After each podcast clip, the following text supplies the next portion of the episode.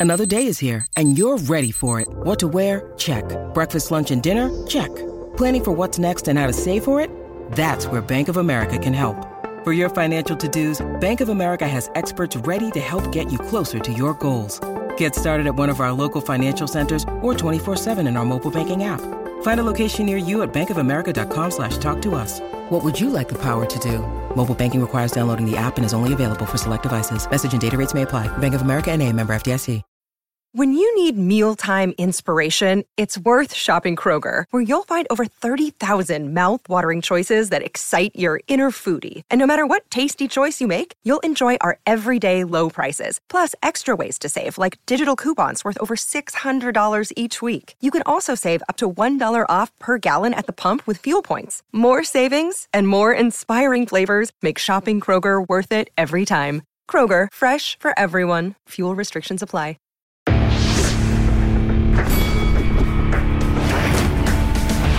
Reveille, reveille, donks. Look at us now, tip to tip. This is our life. This is our passion. That's the spirit we bring to this show. I'm Luke Thomas. I'm Brian Campbell. This is Morning Combat. Yeah, it's the 19th of October. Gravity is real and the earth is not flat. Hello, everyone. It's time for Morning Combat. Hey, that rhymed. That was pretty fun. How are you doing, everybody, on this Wednesday edition of the show? My name is Luke Thomas. I am merely one half of your hosting duo. I join you from the capital of Estados Unidos, but I am joined by royalty, as I always am on this show, by the King of Connecticut. He's the BC with the CTE. He goes by many names. He's my friend and yours. It's Brian Campbell. Hi, Brian Campbell. Hey, Luke. I'm I'm really excited to be here today on our Hump Day show uh, because it's not just a regular humping that we're going to be doing today. Um, I got something to say to the people. If you're here and you're not excited about UFC 280, well, you can kiss our ass, all right? Because it's time, all right. You know, if you don't if you don't appreciate a Latin woman, you can kiss our ass, okay? Step right up, okay? You know what I'm saying? You can get to stepping if you ain't about those things in this life, BC.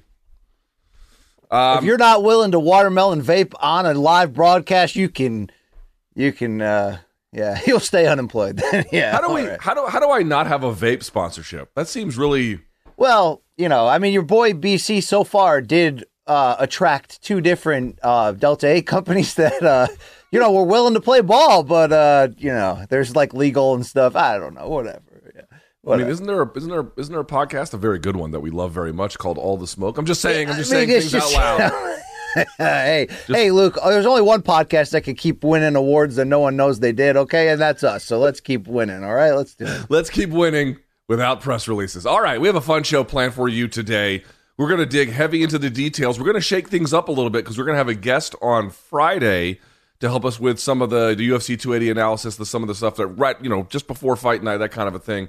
Um, so I'll look forward to that on Friday. So today we're going to do a UFC 280 main card breakdown, picks, previews, the whole nine yards, plus a little bit of UFC news floating out there, some fan subs. So thumbs up if you're watching on YouTube, hit subscribe, all that good stuff.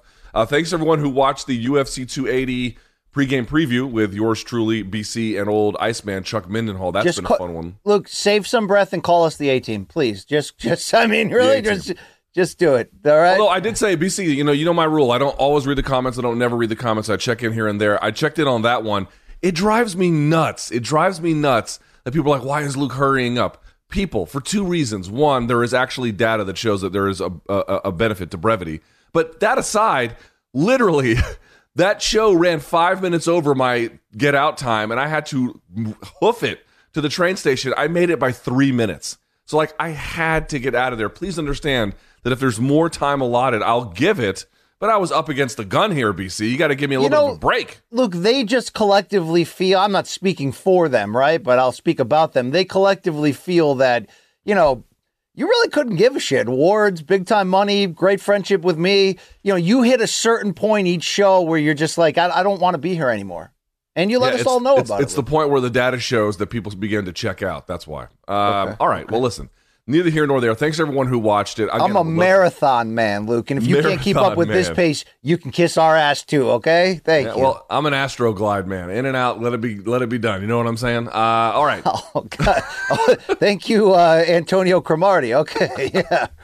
Uh, all right, so that's what's on the show here for today. As a reminder, we're going to do fan subs a little bit later, so you can always reach the show, Morning Combat at gmail.com for Wednesday's fan subs, for Friday's Dead Wrong, or to reach the show's producers in general. Showtime.com is the label that pays. You can get a 30 day free trial. If you like it, you can keep it. If not, you can bounce. But now you can get the 30 day free trial and then the first three months thereafter at $3.99. A bunch of Emmy nominations for a bunch of Showtime content. Absolutely. So, uh, the best documentaries in the game, Luke, and I just do want to remind people that now would be the best time to get up on this free deal. Why? Because your boy BC is going to be on the call Friday night, 9:30 p.m. Eastern, a triple header on ShoBox, the new generation, only on Showtime. Our final broadcast of the year on beating Isaiah Steen takes on fellow super middleweight Sena Agbeko in the main event.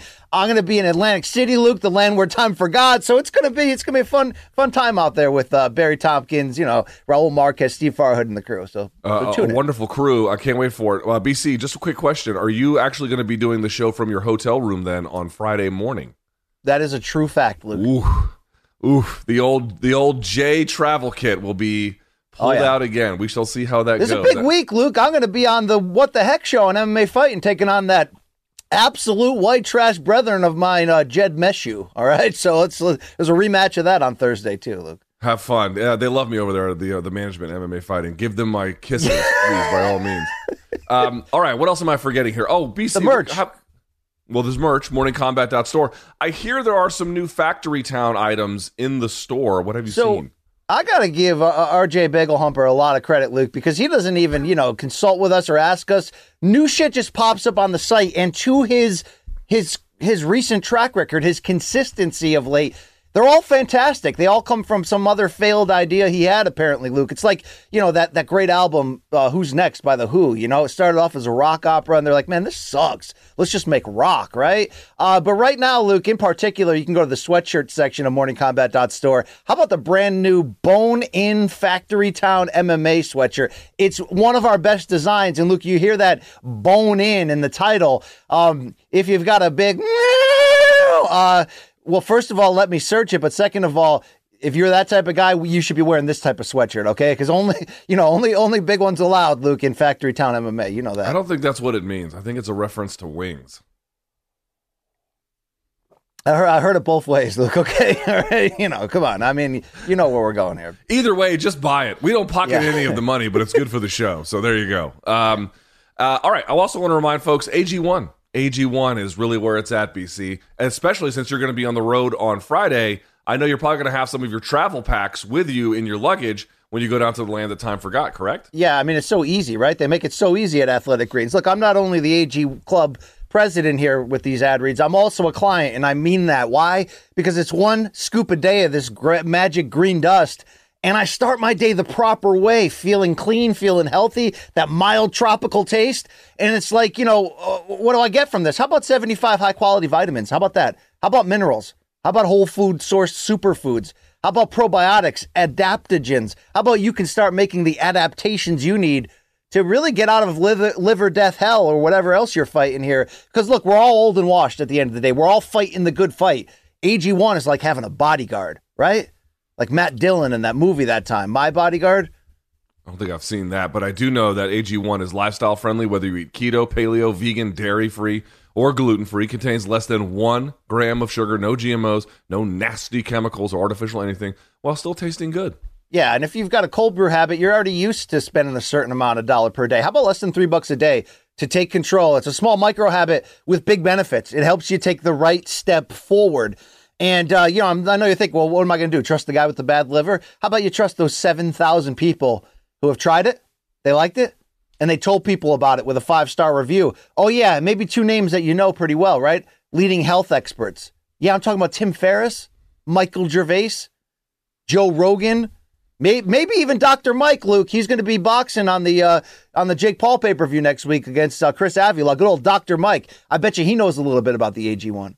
I bet he does. And right now, it's time to reclaim your health and arm your immune system with convenient daily nutrition, especially heading into the flu and cold season. Just one scoop in a cup of water every day. You saw BC do it there. That's it. No need for a million different pills and supplements to look out for your health.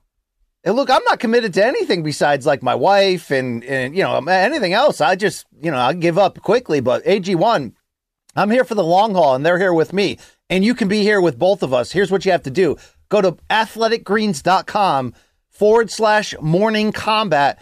And with your first purchase today, here's what you're going to get those five free travel packs, which are a lifesaver, and then the one year supply of the immune supporting vitamin D drops. Uh, not a bad deal, Luke. Get your hands on that package. Again, athleticgreens.com slash morning combat to take ownership over your health and pick up the ultimate daily nutritional insurance. All right, there we have it. BC, let's kick things off. UFC 280 is just days away at this point, and we Woo! want to get you ready. Let's start with that main event. Charles Oliveira takes on Islam Makhachev for the UFC lightweight title. Technically vacant, although we kind of all lean in the direction that Charles should be champ. Now, BC, before I throw you the first question about the matchup, we don't have breaking news exactly, but Charles Oliveira did say something at this morning's their media day over in Abu Dhabi, namely that what he wants to do is after he beats Islam in his mind, he wants to defend the title against Volkanovski in Brazil, and then subsequent to that, fight Volkanovski again for the 145 pound title in Australia. Is he getting a little too big for his britches, well, or do you love the confidence? No, I I love that, and that's about what he. That's what he's about. Excuse me, and that's why this transformation here in the second half of his career has been so startling, been so impressive with the win streak and also the finishes, record-breaking finishes, and it's that it's that mentality. I mean, you watch the countdown show, which by the way, Luke, they look they used like a second of my voice in that countdown show. I was like, Aljo shouldn't be the champion, but that was it. You know, I didn't see the countdown show. Did they All put right. me in it? Are they? No, no are they, they also they, run by the people who run MMA that. fighting? But look, what, what the countdown show showed you perfectly, and you already know his story, is this guy's just so hungry. So look, I don't want to go too fur- too much further from that because attached with that breaking news you mentioned was Dana White confirming a couple days back two things. One, that the winner of the Yan O'Malley fight, no matter who it is, is going to get the t- next title shot at bantamweight. And we can get into that. But specifically, yes, Volkanov. The rumors are true. Not only is Volkanovski the backup for Saturday's main event, he's also getting the next crack no matter what happens at that lightweight title. So I got to get your reaction to that first because it's one thing for Volkanovski to want to do this, even though he's the pound for pound king and champion already, and take a take the same chance Charles just said he's willing to take. But now the UFC's publicly saying, "Oh yeah, yeah, he gets it next." Are you? Is this the right move? I know you're a big, you know, CKB guy. This is, I mean, a, a, potential fight, no disrespect to Makhachev, but a potential fight between Charles and Alex for for the belt and maybe a two fight series is is a wild idea. That that is that's a that's a fan Super Bowl right there. Yeah, I mean let's let's be very careful about getting ahead of ourselves here. The MMA gods have their own plans, and they may or may not intersect with all of ours. What I would say is, I mean, it's it's a tough one, right? Because there's two really good ways I think of looking at it. One is that here's on the side that makes sense of the call, which is that Volkanovski is not just your 145 pound champion. He doesn't really have any clear contender at the moment. I mean, yes, you could sort of say um, uh, El Pantera. What's his name? My my brain is not working anymore. Um, oh yeah, that guy Rodriguez, Yair. Yeah, Yair Rodriguez. Excuse me, I apologize. You could say that certainly he should be next in line, but I don't know if people are screaming for that fight necessarily. It's a good one. Don't get me wrong. I'd, I'd be oh, happy it's to a see. very it. good one. Let's yeah, it, I mean, there's that. nothing. There's nothing wrong with it, but it, the the fans aren't beating down the door to make that one happen necessarily. And on the other side of it, I, I, suppose you could also argue that, like, look, we're talking about the number one guy in the sport. We're talking about the best fighter alive. Who, yes, there are some guys he could be fighting 145, but if you've elevated yourself to being a pound for pound, not just a great, but the number one guy yeah, you maybe should be getting a title shot at 155 pounds, especially since he's 33, I believe. So the time is kind of now to make some of these moves. On the other side, BC, lightweight is in this. We've talked about it on the show with Chuck, the pregame preview for UFC 280, where we're having this old guard, new guard kind of moment. And it's not happening all at once. It's this slow kind of uneven takeover. And so it's creating some matchmaking issues. But you would imagine there would be somebody else they could really give this to, in particular if Dariush wins or something else like that. I just feel like it may not be necessarily what is best for the other contenders, either 145 and especially 155 but it's probably one of the better fights you could make in the sport, and you got the number one pound for pound guy in it. It's a that dream alone fight. is probably reason to do it, right? Dude, it's a freaking dream fight. And by the way, if if Makhachev wins and then he fights his Volkanovski, that's also a freaking killer fight. But you know what you wanted to say without saying it there, Luke, is hey, Volkanovski, instead of fighting the the poor man's Chuck Oliveira, and that's of course right now Yair Rodriguez, fight the real one. And you know, if we get to that point, Good lord! And I Yeah, I love don't know the. if I would agree that Yair Rodriguez is a poor man's Charles Oliveira. I don't think that's quite right. I didn't say dirt poor, Luke. I just mean like he's, you know, he's like. I mean, look, there, there's similarities, all right. But my here, okay, They're not ba- that back- similar, really. No. Well, they're both coming on, and they're aggressive, and they hit an early, not a rut, but you know, they. Well, I guess you could say Charles hit a rut. I don't know about Yair. He had a couple missteps. Neither here nor there, Luke. What is here is this main event. I think this adds to the stakes, knowing that the winner is going to get Volkanovski. Um, and Luke, we, you know, we beat this point down on the pregame preview, but it, it's the fan in me can't do anything but scream it. This fight, the main event for the vacant lightweight championship, dude, it is such an amazing clash of styles. I, you know, the X's and O's, the tech side of me, Luke, that you know is either not there or doesn't show up a lot at MK. Is so damn fired up for this. Damn, what a fight, Luke. I mean, come on, get all nerdy on me. Penetrate some Dick Man stats through the screen. Tell me something about this fight. All right. Well, I guess I would. I, I I have a few I want to get to. Let me start with the odds. As it stands today, Charles Oliveira at a plus 160, Islam Makhachev at a minus 190. Now, BC, here's where I want to start this conversation: is on these odds and then the larger picture that's being painted. I hear a lot of accusations that the MMA media has kind of just, you know, anointed Makhachev as the next champion, and they aren't giving Oliveira his credit and, and acknowledging what he has accomplished. I don't think that that that assessment is altogether wrong, and I also don't think it's quite. It, there's there's a little something to it. It's somewhat overstated, but here's the point I want to make. If you looked at the resume at 155 of Charles Oliveira, it's matter of factly better than Islam's. Like there's no debate there. I'm sorry. Wins and finishes over Poirier, wins and finishes over Justin Gaethje. Yeah, but nobody's Michael debating that, Luke. Okay, Nobody's hold on. actually debating that, though. So okay? here's my question to you: Is the reason why Makhachev is favored in this contest is because while Oliveira has so many offensive tools, he is a little bit actually I would say much more offensively vulnerable, and a guy like Makhachev is very defensively sound. That one knockout loss early in his career, notwithstanding. Uh, I'll tell you why. It's a hashtag. It's two words come, come that come together, Luke. You may have heard it. It's catching on these days. It's called Holy Hammer. And, uh, you know, hell, it's a joke, right? No, it's not a joke. In some ways, is Islam Makhachev getting the Khabib rub before he's fully earned it? Well, yeah. I mean, but uh, in, another sense, like he would have fought all these guys, but you know, a lot of these names are were either coming off of big losses on the highest level or in line to fight for the title. It just didn't pan out that way. Yet, what did he win? Eleven in a row. So it's not like he just got plucked from you know having won three of his last four, and it's like, oh, is it too soon? I mean, the guy freaking earned it. Sometimes, and you saw that in Khabib's career a lot, things just don't go the way of luck in terms of the fights coming together. But what have we seen from him since that loss? Just absolute domination. So, from a betting standpoint, is Makhachev getting the benefit of the doubt that he really might be, although not the same fighter? And, you know, good luck if he can ever be as good, but he looks pretty damn good. A great fighter ready to take over what Khabib left behind, which was a dominant title reign. His title reign wasn't long because of circumstances, but damn, it was dominant. Okay, so you can sit here all day and take away from who Islam has not fought yet.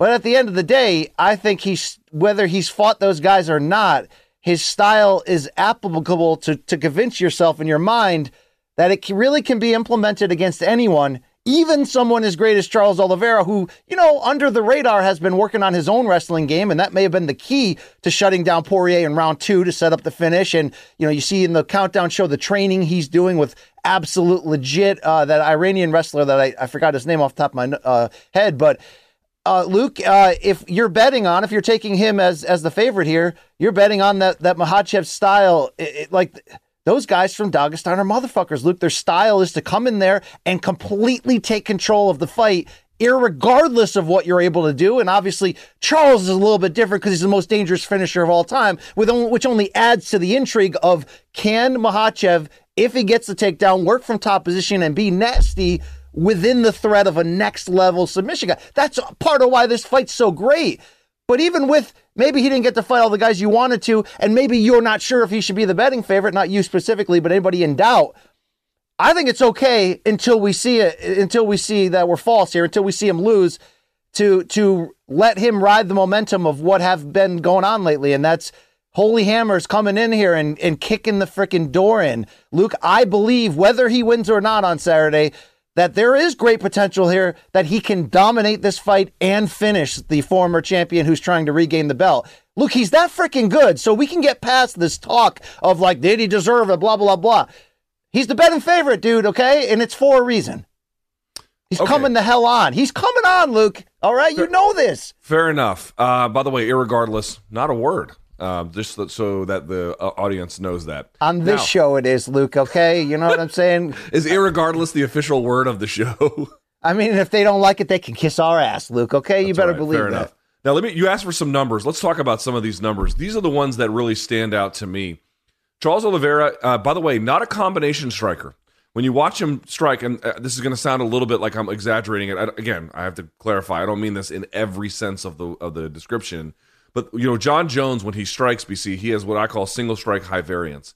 He's not a combination striker either. You might see two at most three punches or three strikes in a combo, but it's pretty rare. Usually he just throws one at a time. But the reason why he gets away with it is because A, he's got a you know significant reach. B, his timing is excellent, and C, his ability to uh, not throw any pattern makes him very very hard to read.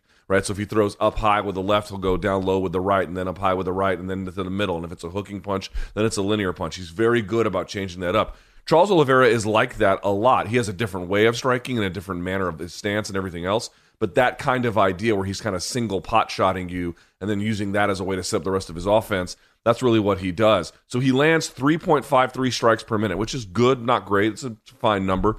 He eats a lot of damage, 3.18 strikes per minute. So he has a positive differential, but it's not very high. Compare that with Islam Makhachev, BC. Now he has a very low, I would argue, strikes landed per minute, just 2.27. That's not high at all. That's actually very much on the low side, especially for a highly ranked fighter. On the other hand, BC, this is the one that stands out to me. Strikes absorbed per minute, 0.84. 0.84. That is insanely low. They cannot hardly land a glove on this dude. And I know, of course, he has that previous stoppage loss. Okay, since then, excuse me, since then is what we're talking about. Dude, they can't make contact with him at all. How do you feel like they're going to match up in this particular way? Is Islam going to be so far out he doesn't really want to engage and then he'll just get real close when he has to? Or do you think this will be any kind of pronounced striking battle?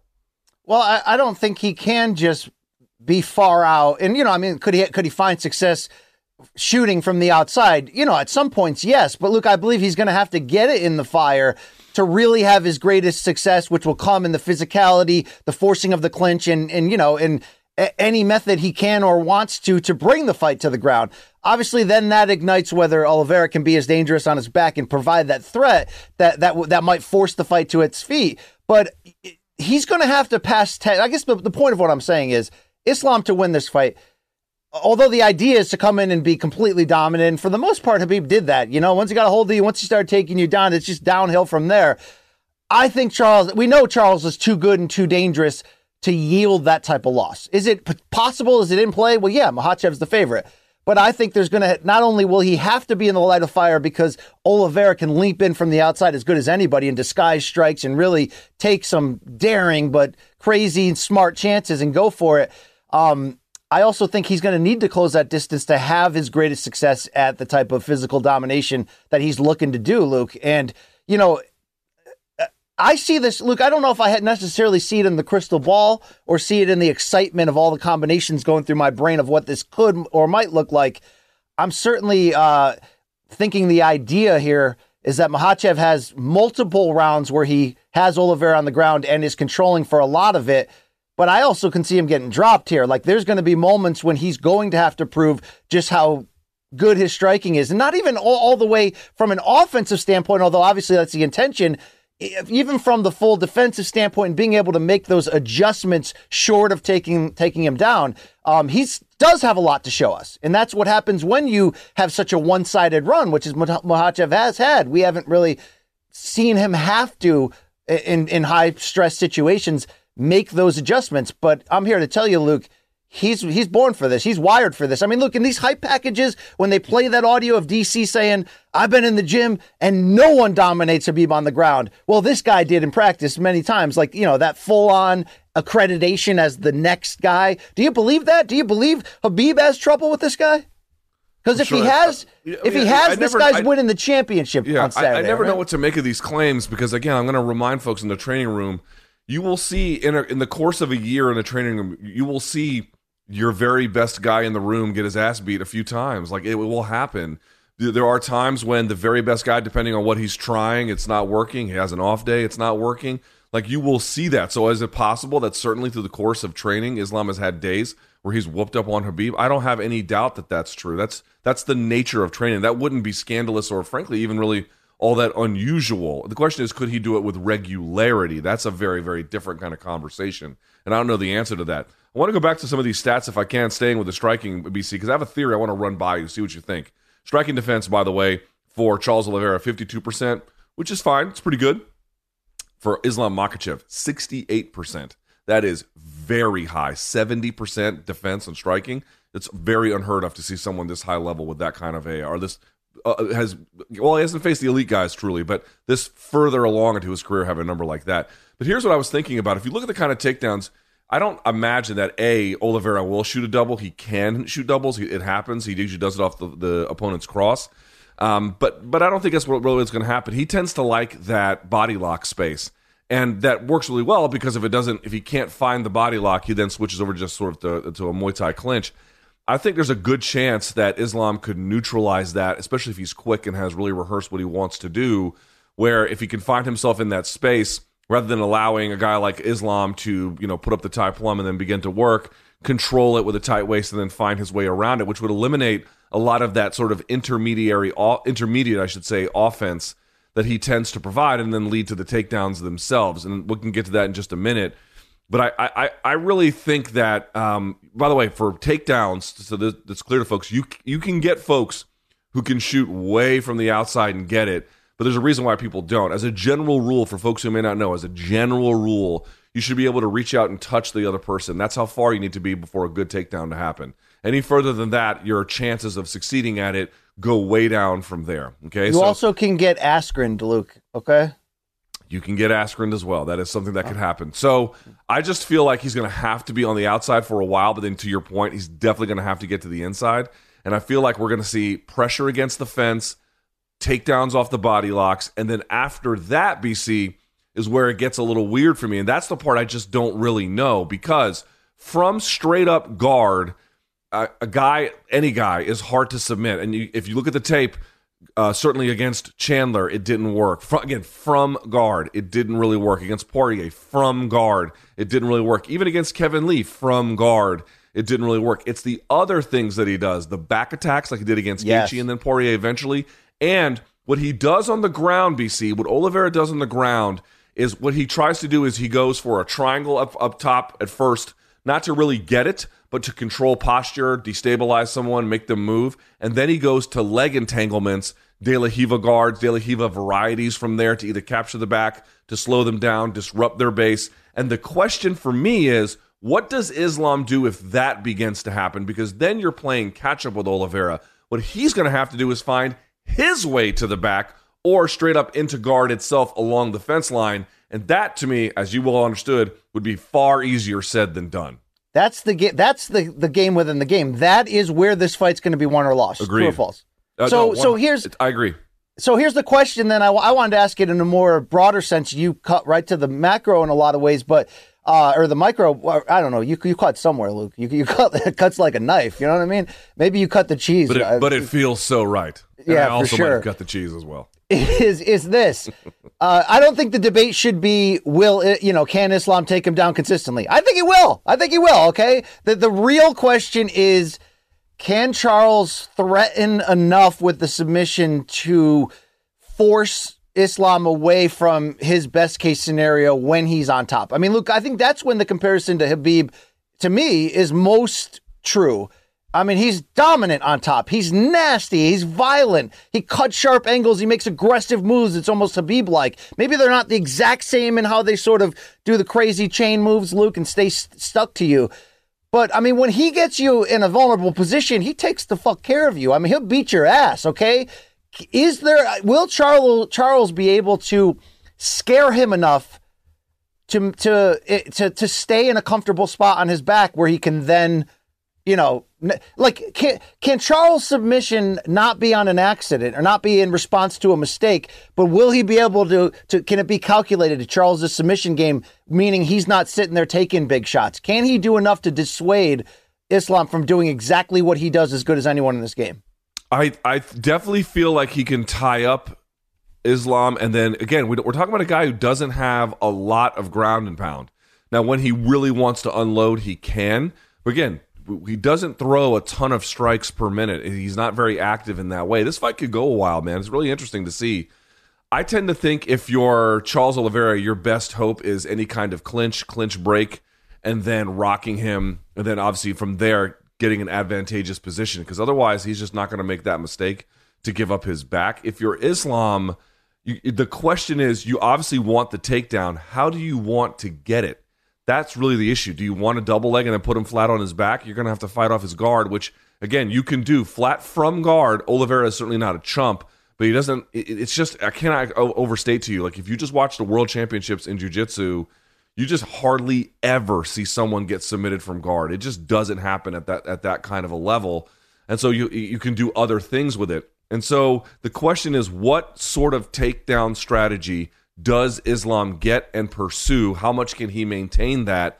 And honestly, that's really the hard part. I think from the I, it's from the body lock where he's going to have to get it or he's going to have to do the kind of thing that Oliveira and Sterling are good at BC, which is look like you're going for a takedown but then just set up back exposure. I think that really is going to be the test. Who can more easily and readily create back exposure? Because I think you would agree with this. If Islam gets Oliveira's back, he's in deep shit. And conversely, if Islam, uh, if the opposite happens, where the Brazilian gets Islam's back, he's in trouble there. These guys are both suffocating with control. I, I would obviously argue that from the back, Oliveira is better with submissions. I think that's probably true.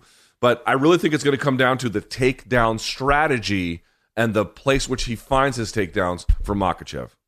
Oh, I love it. I love imagining what this is going to be like. Luke, when it when it turns into a sustained striking battle for any length of time for you know, I mean you're going to start each round that way, but you get my point here. Um what's more likely that Islam will show us now that he's on the brightest, highest level against the most dangerous guy? Is it more likely that Islam striking will let you down and he'll end up having to use it basically to try to set up the takedowns? Or is there a, uh, how strong is the possibility, similar to how it looked like Khabib striking made a leap in the uh, in the Conor fight? I mean, suddenly he was knocking him down with shots he didn't see coming. Is it more likely that Islam you know, improves upon what we've seen against a higher level opponent, or naturally maybe against that threat, kind of doesn't show us much there with the hands. The thing is this, like as a striker, Oliveira is just way better, just way better, way better. Not just from his boxing, but the ranges at which he can compete. Um, obviously, he can go far outside. He's got devastating leg kicks. Doesn't use them a whole lot, but he harasses with them big time, especially early in fights. Loves it when guys catch their kicks too. By the way, is another thing. He has that jumping switch knee, that jumping switch kick, which he landed on Lance and Lee and a bunch of guys. Um, I, I, think he did it on Justin Gaethje a lot as well to push people back. So I, I just think what Islam's going to do is try and avoid most of that. I don't really think he wants to play any of that game because the longer he plays it, I think in general it goes poorly for him. But here's the other side of that equation, BC. There, this is the part about Charles Oliveira kind of that people love as well. Why he's so entertaining. This fucking guy gets hit a lot. He gets hit a lot, dude. He gets rocked all the time. Now I don't know if oh, I don't know if Islam is the guy to take advantage of that. So here's what I'm going to say: if it if it turns into that prolonged striking battle for whatever reason, Oliveira should still win. But it's not like, you know, it's never a slam dunk case with him by virtue of some of those vulnerabilities. Again, I just don't think it's going to come to that, man. I really I mean, don't. I think I think Islam's the question also we haven't even discussed is who's going to pressure the other guy who's going to be the one moving into it? Because as we've seen, Islam will kind of take a bit of a step back and then over the course of time begin to pressure. Dude, right, right. out the gate. I'm not saying he comes out like Chimaev, but you know this. Oliveira comes out hot. Oh, yeah. Oh yeah, I mean he's looking to he loves to flash the the threat early to see how you respond, and then as we've talked about, when he feels there's even a chance he can finish you, he's going to go for it. Uh, it makes the fights crazy. It gets him hurt, but you know he's been he's been on a hell of a run that I still question whether you know how many times can you get into wars against guys this good. But obviously, some of that is dependent, like those we've just been talking about. If Islam striking can make a leap here and can go to the next level, and look when you watch him against the you know the inferior level of competition. I mean, when he lands that oh, that left cross, which was sharp and on the money to to knock out Gleison Tibau with one punch, I get the difference in competition. Is he going to be able to get that strike off and make that that a threat against Oliveira? I don't know. I also it should be pointed out Oliveira 74 inch reach, Islam Makhachev 70.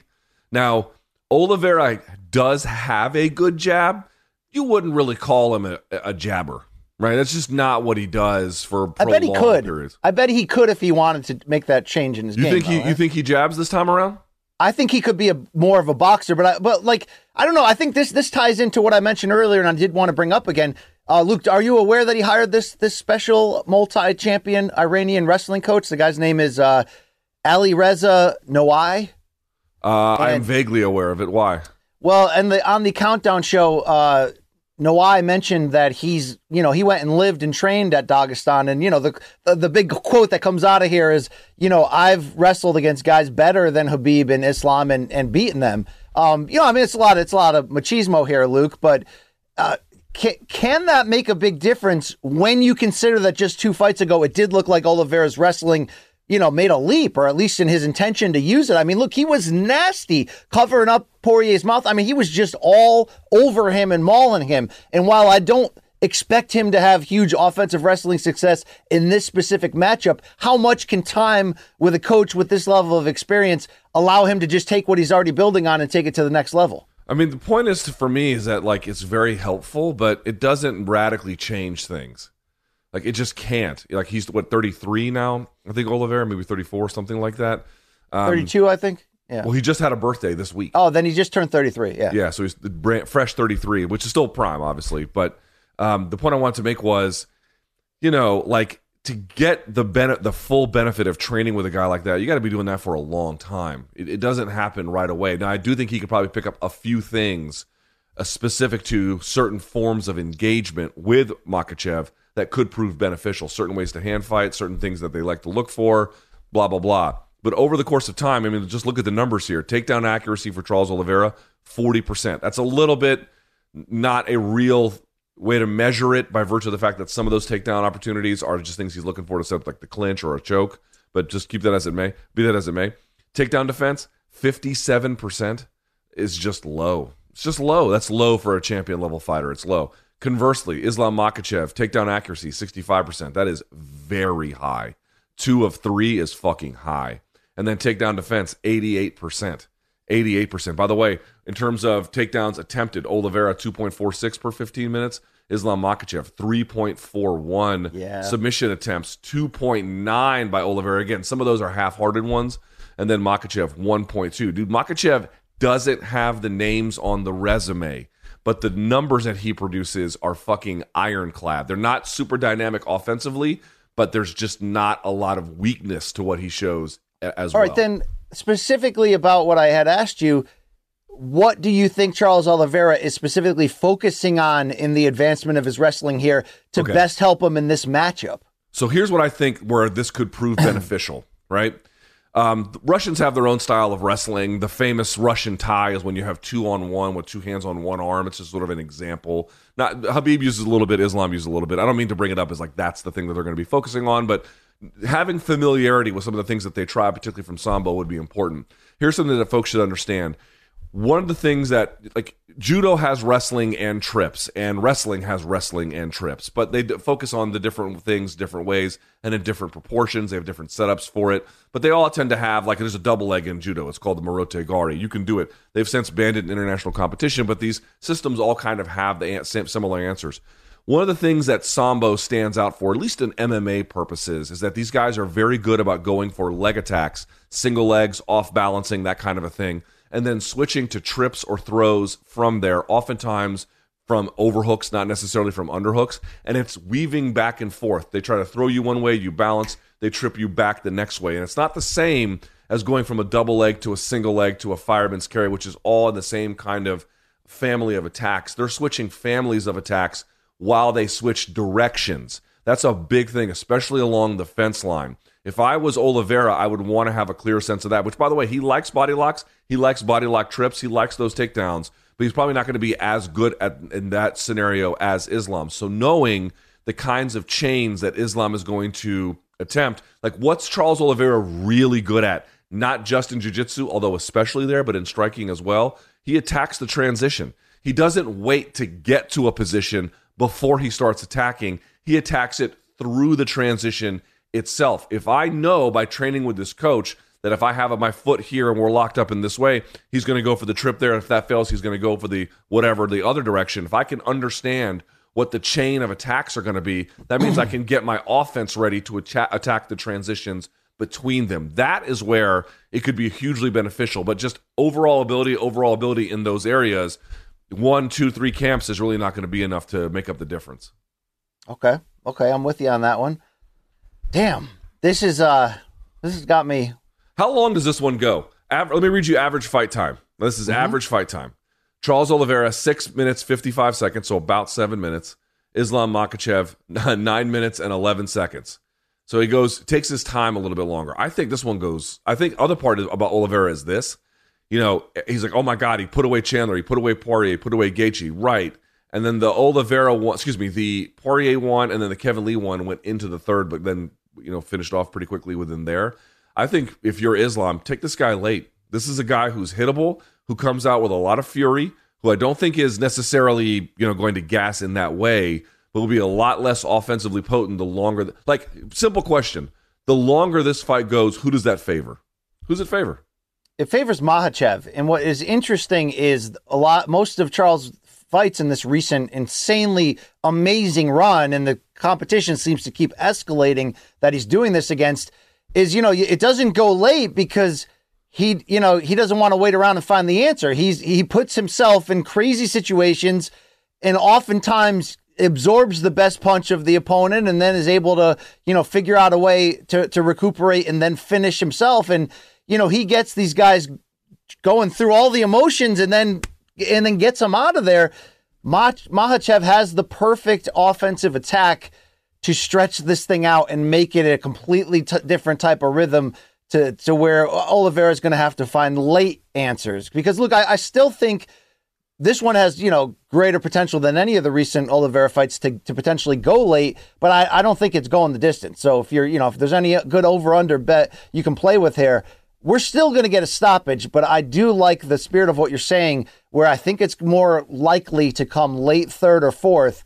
And Luke, uh, I think I'm here to tell you that that I got this, you know, hammer bin behind me, this cabinet, Luke, the largest one right now. The the the handle says Islam on it. Makhachev oh. is coming on, Luke. All right, and I'm so telling so you, is this your official pick? I'm telling you right now, bet the under number one and number two you're going to be surprised. Makhachev was going to have to take something on the chin a few times because that's what happens against Oliveira.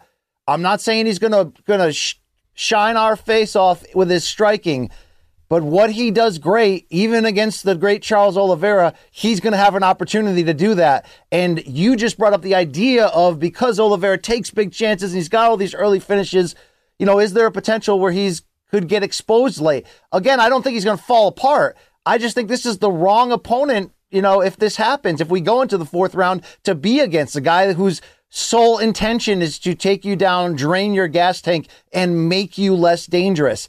I think he's going to do what he does, meaning Islam Makhachev, and that's going to lead to uh, his strikes landing better late and him getting a, a, rear naked choke finish to to win the championship. And uh, like it's in play, Luke. It's not only in play. The better the, the betting oddsmen are telling you it's it's most likely that it's going to go this way. Now, you can debate all you want whether it's a finish or a decision, but I think we're going to see Mahat, Makhachev do what he does. You know, I don't think he's Khabib, but I actually don't think he's that f- crazy far away from that, okay? Yeah, he's got to prove it, dude. He's got a lot to prove to us. But as that stock looks right now in terms of its value, I'm telling you he's coming on, okay? Uh, you know, what, what do I know, right? Well, I'm on a good run myself right now, Luke, okay? And you can't deny that, okay? And it started with Woodley Till. I'm not sure how good the run is, but I certainly agree with you here. I actually feel like Makhachev is going to win, and I've done a lot of tape study on both. I mean, the thing is this Oliveira has just beaten better guys, matter of factly. And I'm going to say this as well Oliveira isn't just more well rounded, he's just got way better offense in the totality of things. But the problem is, in the one area where he doesn't have like perfect offense, certainly would be like obviously wrestling, and then in the grappling, he's very strong. But what he really relies on is he relies on making guys make mistakes, and he relies on kind of putting pressure on them to force them out of position or into bad spots. That's just really, really hard to do against Makhachev. I'm going to lean towards Makhachev here. Obviously, Oliveira winning, he would make us all eat crow. We would talk about how wrong and how stupid we are on Monday, which I'm happy to do. But I, I do, I agree with you, BC. You're, you're, you're talking about a guy in Makhachev who, again, at this later stage in his career, just doesn't make a lot of errors. Very defensively sound. I don't necessarily know. I think Makhachev is going to try and make it not exciting, which means Oliveira might take even more risk. We'll see how it goes. Certainly, Oliveira is capable of winning, and again, much better resume. There's simply no denying. But that Well, defensive stat. soundness of Makhachev to me is the big difference. Exactly. And here's something not to forget about Oliveira, who you also obviously can't forget that he's taken big chances and almost got stopped by Chandler. And I mean, look, you know, he's there. You can only do that so often, but this will be his, dropped him too. Yep, and this will be his. Uh, it didn't did. Uh, oh no, he dropped Gaethje. Actually, that was the, the flip side. But here's the deal. Here, this is Well, he, thirty. yeah, Gaethje dropped. Well, he went. he- yes, but go ahead. This will be his thirty second UFC walk. That's tied for ninth all time. Uh, he's been through this. He's had multiple eras of his career already, and to his credit, he found the magic formula, and it's insane what he's doing. But Luke, when somebody does this, and everyone's situation is different, uh, but when somebody does this, which is figure it out and also find that lightning in a bottle of momentum. Think McGregor 2014, 15, 16, and think Jorge Masvidal in 2019. Again, everybody's different for different reasons and their their age. Glover Teixeira was on a crazy run recently, but eventually you you can't keep that up. You just can't. And it's not just how hard the sport is and how how how close the margin of uh, you know error is, but you you can't you can't keep that up and keep that going uh and not get it on you once in a while and you know he's not going to turn old in this fight uh, Charles Oliveira under any circumstance and he's very you know if you if you believe in him him by finish his his history has told you that's also a very good bet just the same but when it when it's over and remember Masvidal like when it when the magic stopped now he was older at the time but it's over Luke when that magic stops this is the perfect type of trap for that magic to get stopped for good. You know, you know exactly what I'm saying, okay? I know what you're I saying. you All right, let's we're let's talk about the co-main event here. Topic number two: Aljamain Sterling, your reigning UFC bantamweight champion, taking on TJ Dillashaw. Again, BC, we start with the odds. A very similar uh, line: minus 175 for the champ, and Sterling plus 150 for Dillashaw. BC, what will define who wins this bout? It's it's crazy, right? Because Aljo like just went through this. He just convinced us that he's not, you know, the guy everybody was painting him to be after he, you know, won by DQ and it wasn't his fault the way that went and posed him with the belt and, you know, we all turned on him for a year, right? And then he reminded us how great he still is, right? I mean, he's amazing. But you're either going to believe in TJ Dillashaw's chances or not. But if you are a believer in it, Luke, there was one thing he loves to talk about himself. I mean, look, he loves playing the cocky villain because he is. That's who he is. But, you know, something he talks about is, you know, my wrestling's better. Okay, we can argue on that too. But also, I just think at the end of the day, I'm tougher and more willing to get to go to that level and go to that place and, and do it. Again, if I if you play that as a as a not just being braggadocious talk of a conceited guy, but uh, who's also a badass, yes, but it doesn't necessarily mean you're completely disrespecting Aljo. Luke, he's already proven time and again, TJ Dillashaw, that he's willing to do whatever it takes. And that spirit, even though it gets can get you in trouble, and he got caught. And Do I think that's the only time he ever used? Probably not. Probably not. Okay. You hear a lot of people make accusations about him. I mean, uh, yeah, definitely not. But that's all part of who he actually is at the day. That's why at 36, he's able to not only come back from the two year suspension where he didn't lose his belt, go through a hellacious fight with Corey Sandhagen, where in the first round he effed up his knee, and find a way to alter a strategy and win that fight, and then miss another full year. And then come in looking like a freaking alien. Do we have this picture, Long Island Luke, to throw up? Uh, not to vomit, but to throw up on the screen here of TJ Dillashaw during fight week here, shredded to heck and back. Jesus Christ. Okay, so uh, I'm not doing this casual thing where I'm like, oh my God, you see how ripped he is? Everybody, he's going to win. I'm just telling you that if this fight becomes a fight and not, you know, and, and if Aljo's not able to instill the plan A and control it, really like he did against Petr Yan in the second fight and give him a lot of credit, and this does become that, well, that's where TJ Dillashaw still got it. That's where he's still really dangerous. That's why he's getting the respect on this line, even though he's the underdog. It's it's a respectful underdog spot. Luke, if this can become that war that we know TJ can do, even with the age and everything that's happened to him, he's still always got a great gas tank. He's willing, like look at the two Garbrandt fights. He's willing to get in there and, and, and get dirty with you.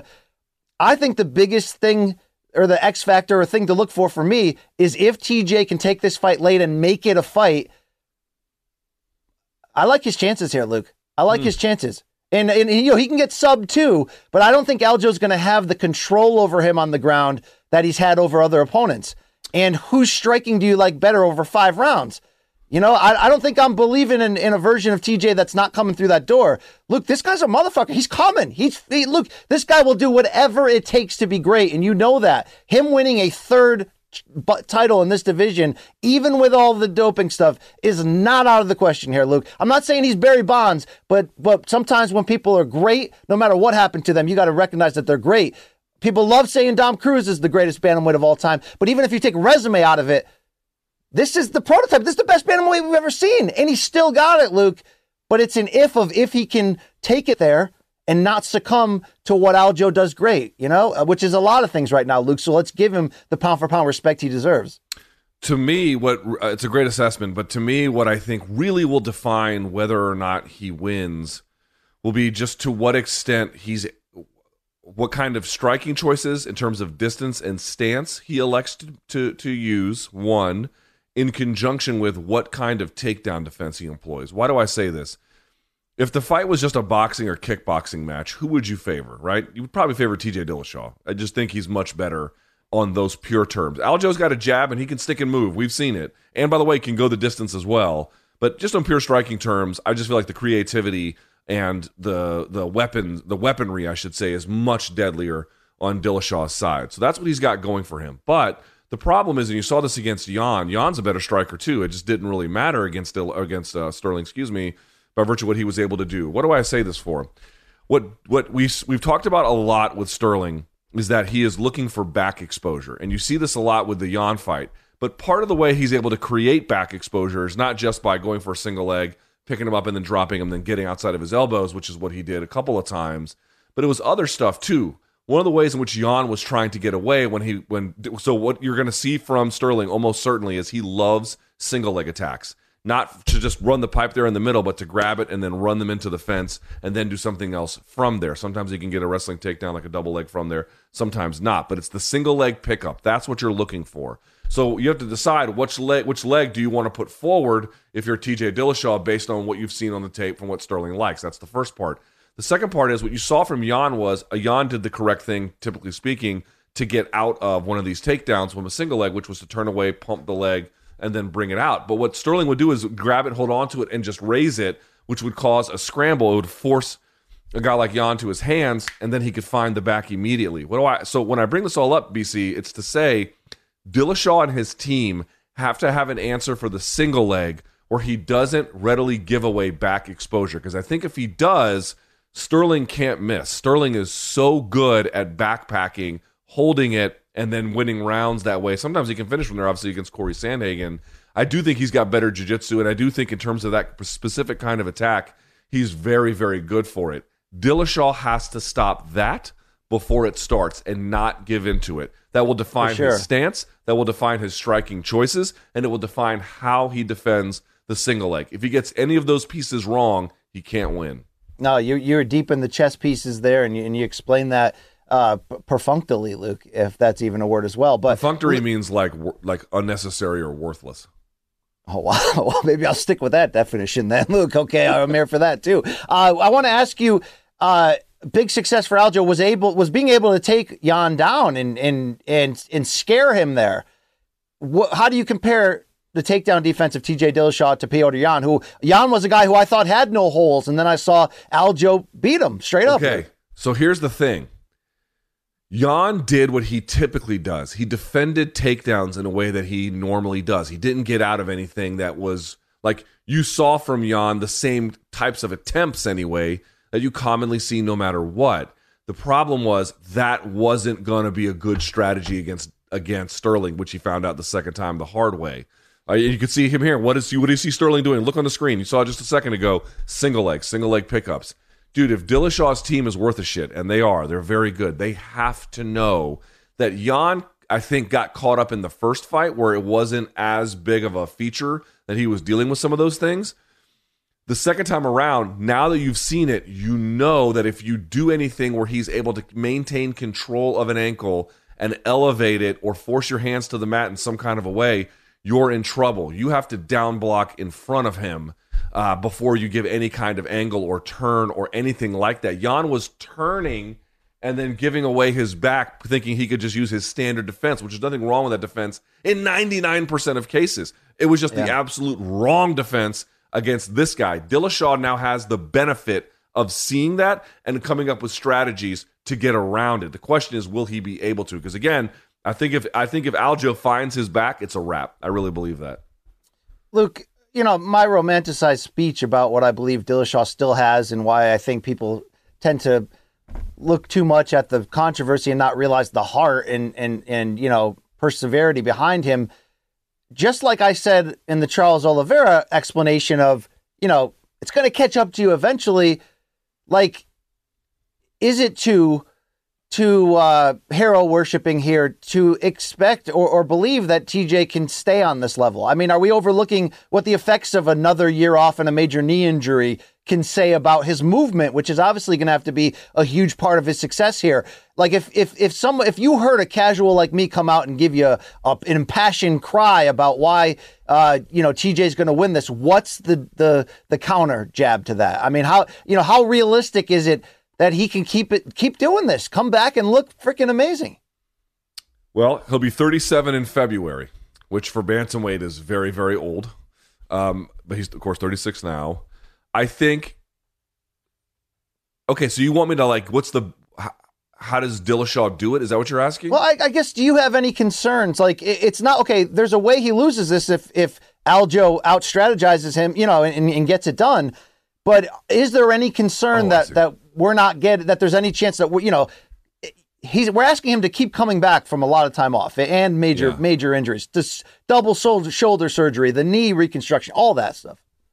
So what I would say is for me, um, yeah, I mean, listen to this. He wasn't really active before. He fought three times in 2016. Okay, that's a lot. Once in 2017, once in 2018, once in 2019. Then he had the two years off and 2021 like for the since 2017 he's been just not active hardly at all even not counting the USADA suspension. But for me BC like what's the best argument for Dillashaw? Dude Dillashaw was okay so let's say 2017 2018 right when he was just just lumping up Garbrandt. What would you say about him? My argument about him at that time would be he was ahead of the game. He had a set of skills which made him very unpredictable especially in the striking department that most of his bantamweight contemporaries at the time simply had no answer for. He was just, he had an advanced game. Now, I think the game has slightly caught up. Obviously, actually, I think it's caught up a lot since then.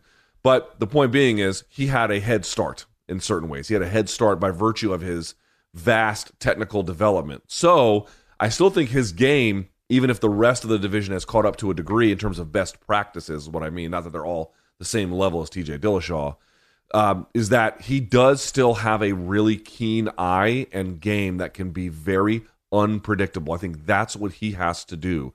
I think he has to have unusual angles. I think his timing needs to give Aljo problems. Aljo has to second guess.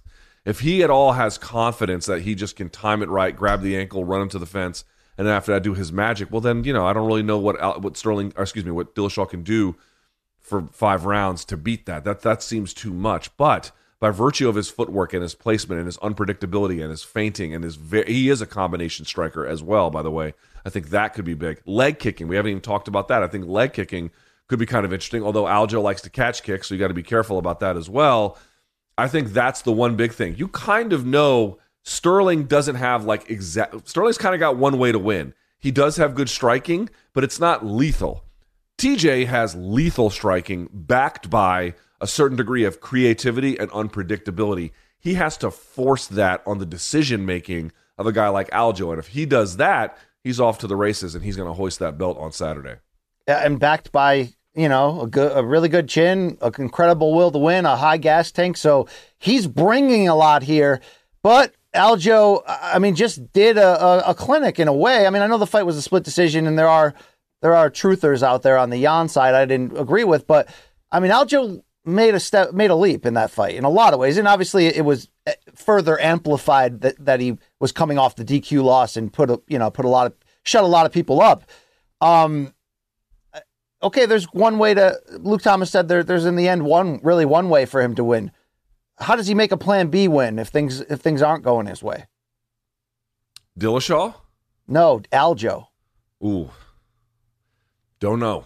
I mean, it's obviously the, the threat of the submission is always there. You know, it's not impossible that his striking could hurt TJ. Is it as likely? I don't know. You know, I mean, what is that plan B for Aljo that that may need to be there in the end? Honestly, if he can't get the strike, uh, if he can't really meaningfully take Dillashaw down or find the back or something, one of those way, one of those ways in which wrestling on his terms is how the fight looks. I don't think he can win. I don't. You just what what other tool would he have? That is, it's a limited portion of the game, right? Uh, the benefit to that is that he's gotten really good within that space. He's gotten exceptionally good in that space. The problem is outside of it's the same. Like for example, you could make an argument about Khabib. Like what happens if the takedown fails, right? What's Khabib going to do? Not much. Not much. I mean, I know he beat up on Al Iaquinta on in a weird fight on last minute notice, but in general, like the striking is not what's going to win him. The reason he got around it is because that shit was so overwhelming. His contemporaries couldn't do anything about it. Is Aljo on that kind of level? I guess we're going to find out on Saturday. But to, to like, is there a real good Plan B that's even like close to a Plan A for Sterling? Uh, you know, Ray Longo is a very smart guy. I'd love to see it, but I certainly have my doubts.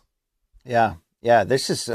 Damn, it's a great fight. Look, this could main event any pay per view. I'm willing to buy with my own money. I mean, what right. a great fight. But uh, Luke, it's prediction time, though. Okay, it's time, time, to. You go. You go first. I, am sorry. I, I, have been a TJ guy from day one, a Dillashaw guy, and I'm shocked that he still got it at this level.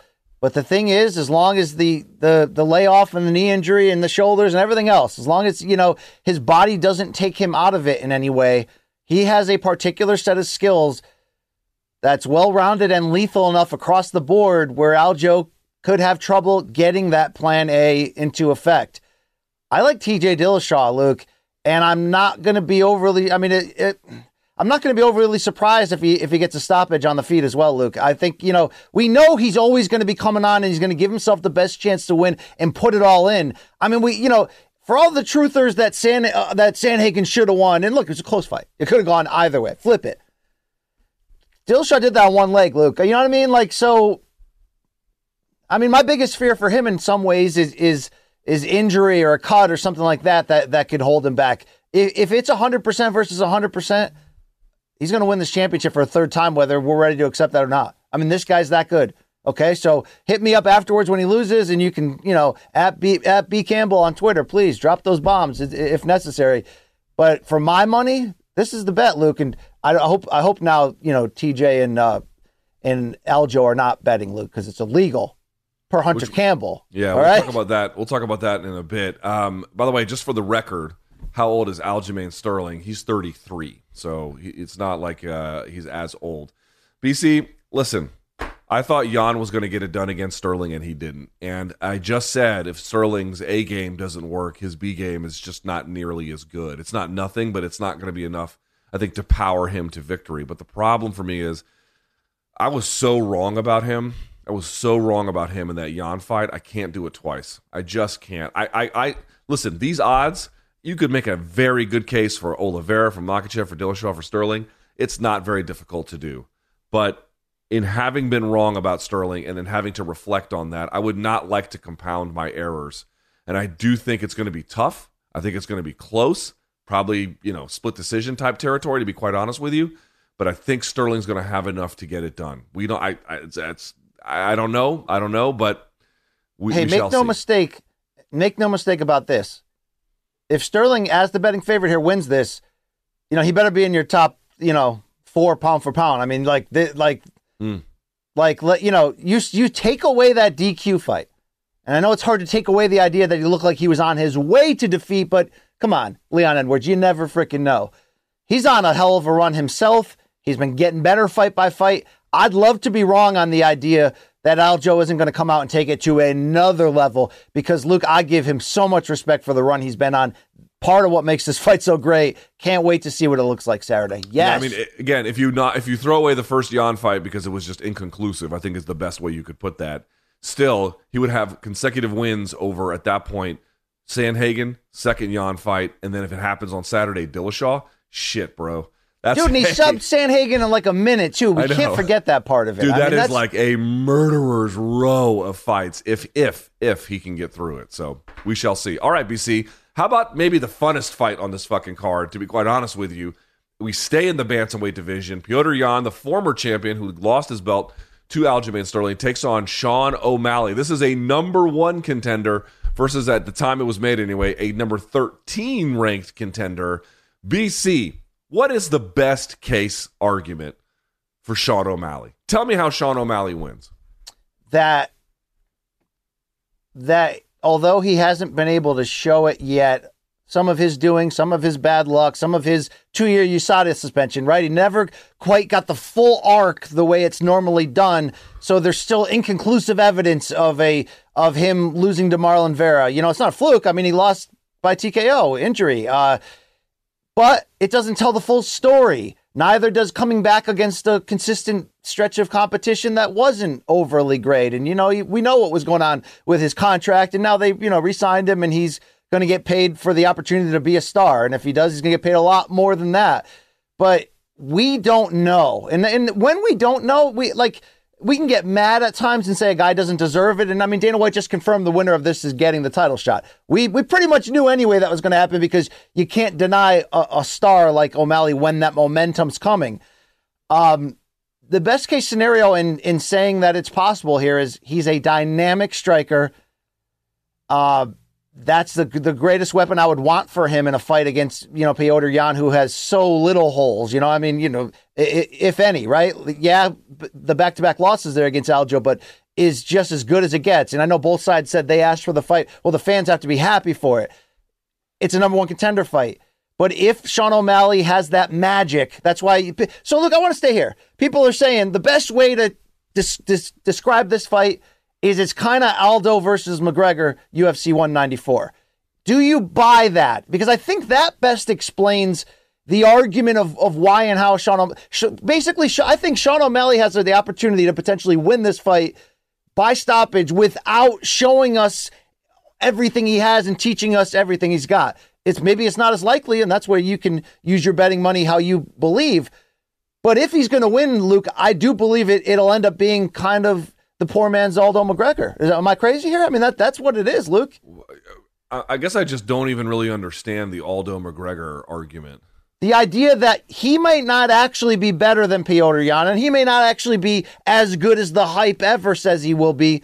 But that doesn't mean there's not an opportunity for here for him to win it. That doesn't mean he's armed with the ability to, to do so. And if he is better than we think he actually is, and he looks pretty damn good, right?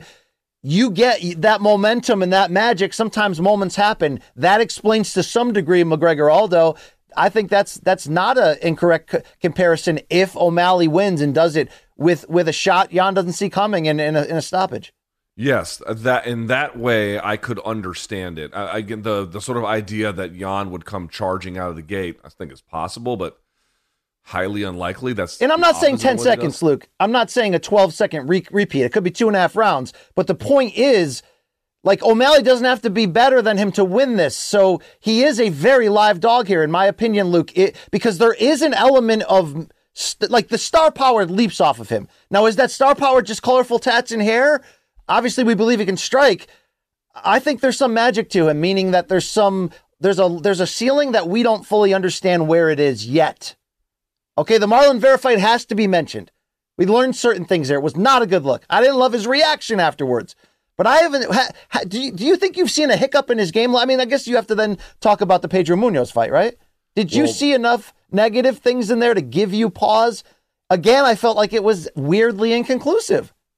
It was also weirdly inconclusive. I watched it again this morning. You know, Pedro Munhoz, for folks who can't remember, he was mirroring um, the same side stance. So if, if for example, if O'Malley went righty, he would go righty. If O'Malley went southpaw, he would go southpaw. So he could have that outside leg kick to batter. Sean O'Malley checked a bunch of them. Um, some of them got through, obviously. And I think most people had Munhoz winning the first round, and then we never really got out of the second. And then it was the disaster that it was. What do you really draw from that? O'Malley was offensively muted in that fight by the distance that Munhoz was covering and those leg kicks that he they weren't like some of them were landing hard, some of them weren't, but it just kept O'Malley a little occupied, I think is the way I would put it, or just minimized in terms of what he could really get going. He was cooking up a little bit more with his punching in the second round. Some stuff was starting to get through before the eye poke happened, and then that was that. So, you know, again, like people are like, well, do we have a clear sense of O'Malley's upside? We don't. We don't have it seems like it could be a lot. Do we have a clear sense of his vulnerabilities? Even that's a little murky, BC, because we're not exactly sure how much of that is the Vera fight was just a moment in time oh, or sure. something that you can scale. The thing for me is I, I like this is the one question I would have for uh, the case for O'Malley, which is who is the best dogged wrestler that O'Malley has faced? Top of your head.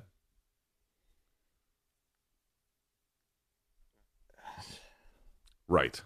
Yeah, I mean, I'm just trying. Yeah, right. Yeah, if you yeah. look at the guys he's fought, the vast majority, the overwhelming majority, are just a strikers more generally, and b guys that just wanted to strike it out with him.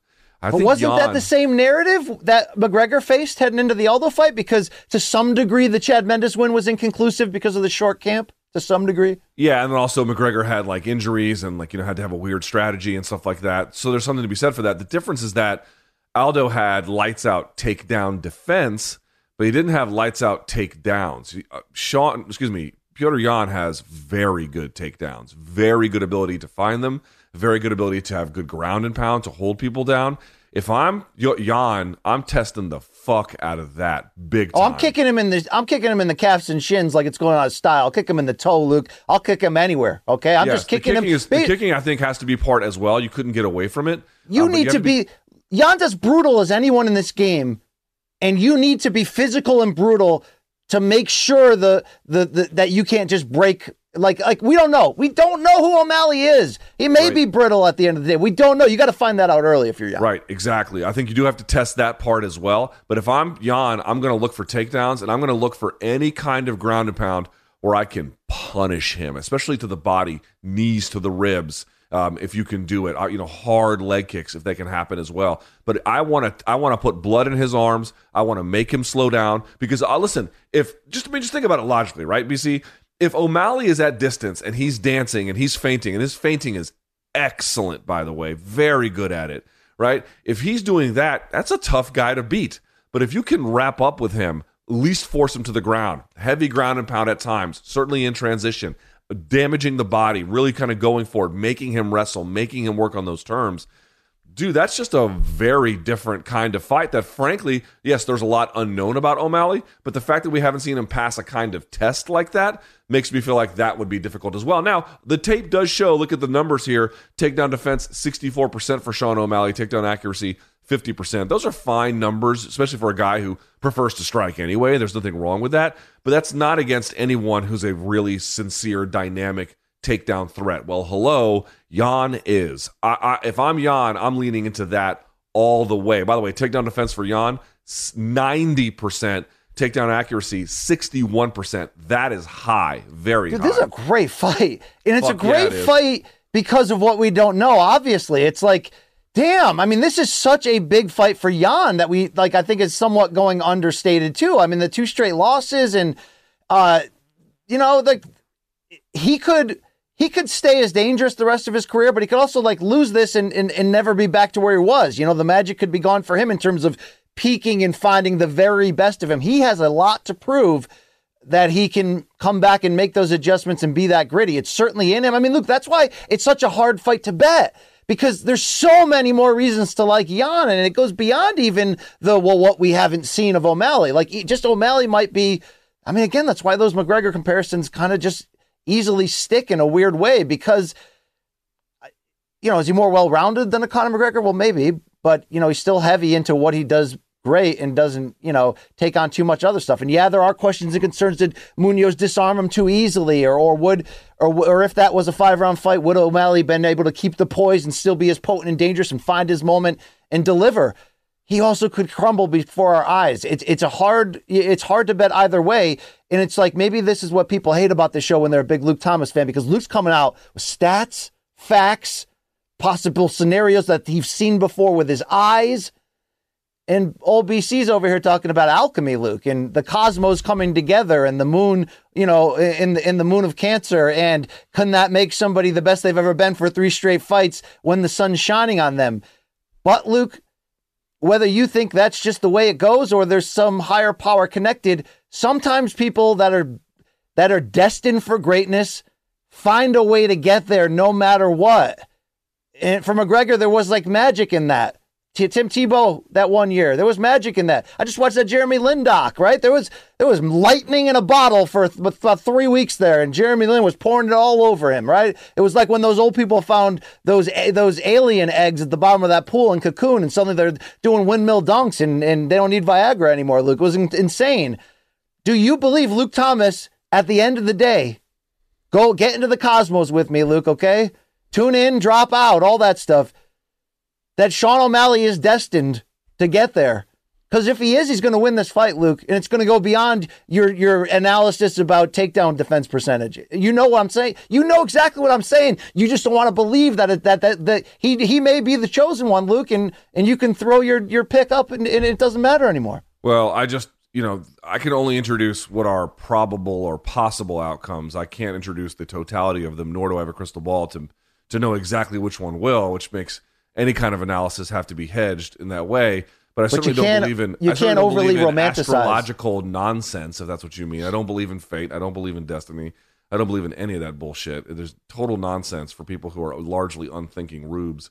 Anyway, to answer Luke, the question, look, you could argue that I was destined to get exactly where I am right now, and and even Luke you Thomas's darkness. You- you- you could not get in the way of that. You worked hard to get here. You weren't destined for shit. Um, you just made it happen. That's the difference.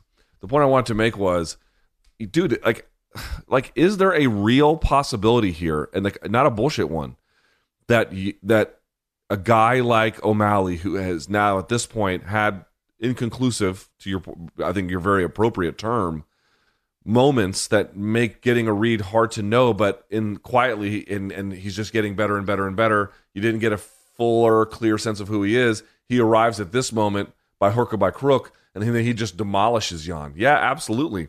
Is Yan deflated from his loss to Sterling, and is he second guessing things? Certainly seems possible. Like all these things are really real. MMA is fucking crazy. It is crazy and it's batshit. But I just don't believe in nonsense like destiny. I don't believe in nonsense like fate. What I believe is skills and opportunity, and sometimes just a little bit of serendipity along the way. Um, and so, not from the universe, just by how factors work out. And there are reasons to believe, very much so, that Sean O'Malley, you heard Dana White say, he could be a global superstar for us if he wins this bout. Like, holy shit. I don't think that's wrong at all.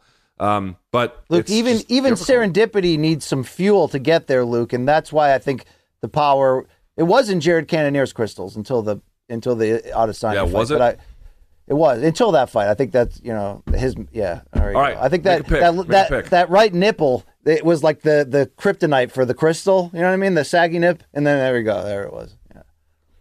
You mean Izzy's titty? Yeah. wow, I didn't think we'd get this deep, and I thought you'd shut that shit right down. Well, but did, you're like, didn't they call it Tittygate? It wasn't it called yeah, yeah, Tittygate? yeah, yeah, to, to T, yeah, yeah. I All hope right, it's not. PED on to T, Luke. I hope not. Okay. I Yes, not. of course not. It would ruin the fight. All right, all right, BC, what do you think? About this fight. Give me a pick. All right, I don't have the same confidence. I'd love to do the Dillashaw bit all over again, right? Or the hey, I know Charles is great, but dude, Makhachev's coming on. I, I feel like this O'Malley thing is possible, Luke, and and it would have to be part of what you're saying, where Yan is just a little, you know, a little off. We don't know that, but O'Malley also has the type of surprising striking that could rattle him, that could hurt him, that could change it into more fight or flight mode. And if Petr Yan goes too far into the into the fight part of that, you know, he could get stopped here. He also could absolutely break down Sean O'Malley in every single category and and nastily sit on top of him and beat him. That's also in play. But I do believe in miracles, Luke. I do believe in magic. I've seen and felt shit, Luke, that you would shake you to your core. I think Sean O'Malley's going to knock him out and win this. Wow. And and it's not the fan in me. It's not. It's, I'm not telling you to put your money there. I believe uh, uh, Dillashaw. Put your money on him. He's going to win this. This, I, you know, there's no crystal ball telling me it, but sometimes Luke, you know, even yeah, real recognized as real. Sometimes Luke, and I, I recognize that there's that O'Malley's got a a, a rocket ship of momentum, and it's and again that rocket ship like like Star Wars is all dirty and shit, right? We don't know for sure if he can clean it up completely. That Mar- that Marlon Vera fight may be anything, everything most people have needed to see, and they feel like they know who he is. I don't know if he's actually that dude, but he may win this fight without us actually finding that out, Luke. And if that happens, it will be a UFC 194 Aldo McGregor comparison, and It that's the could be. truth. Listen, I take that possibility seriously. O'Malley has power. How big is the reach differential in this one? Let's see. O'Malley with a 72 inch reach, Yan with a 67. I mean, Jesus Christ. That's a lot, dude. That's a huge difference already for a guy who, you know, fights tall too in certain ways, fast in and out movement. We've seen one punch knockout power. Um, and even against Howley and Paiva, didn't knock him out with one shot, but one shot completely changed the equation and he finished him off thereafter. Like, I, I O'Malley knocking him out would not be surprising, and it's weird because I went with a guy with a less proven resume in the main event. Here, I'm going to go with a guy with the more proven resume for that reason that it's more proven. I'm going to go with Yan. I just have too many questions about O'Malley at this stage, and I have too many answers about Yan at this stage. And there's good and there's bad, and this is a tight fight. Again, we go back to the odds. We currently have Yan at minus 265, O'Malley at plus 225. For a 1 versus a 13th ranked contender, that's fucking close. That's really close.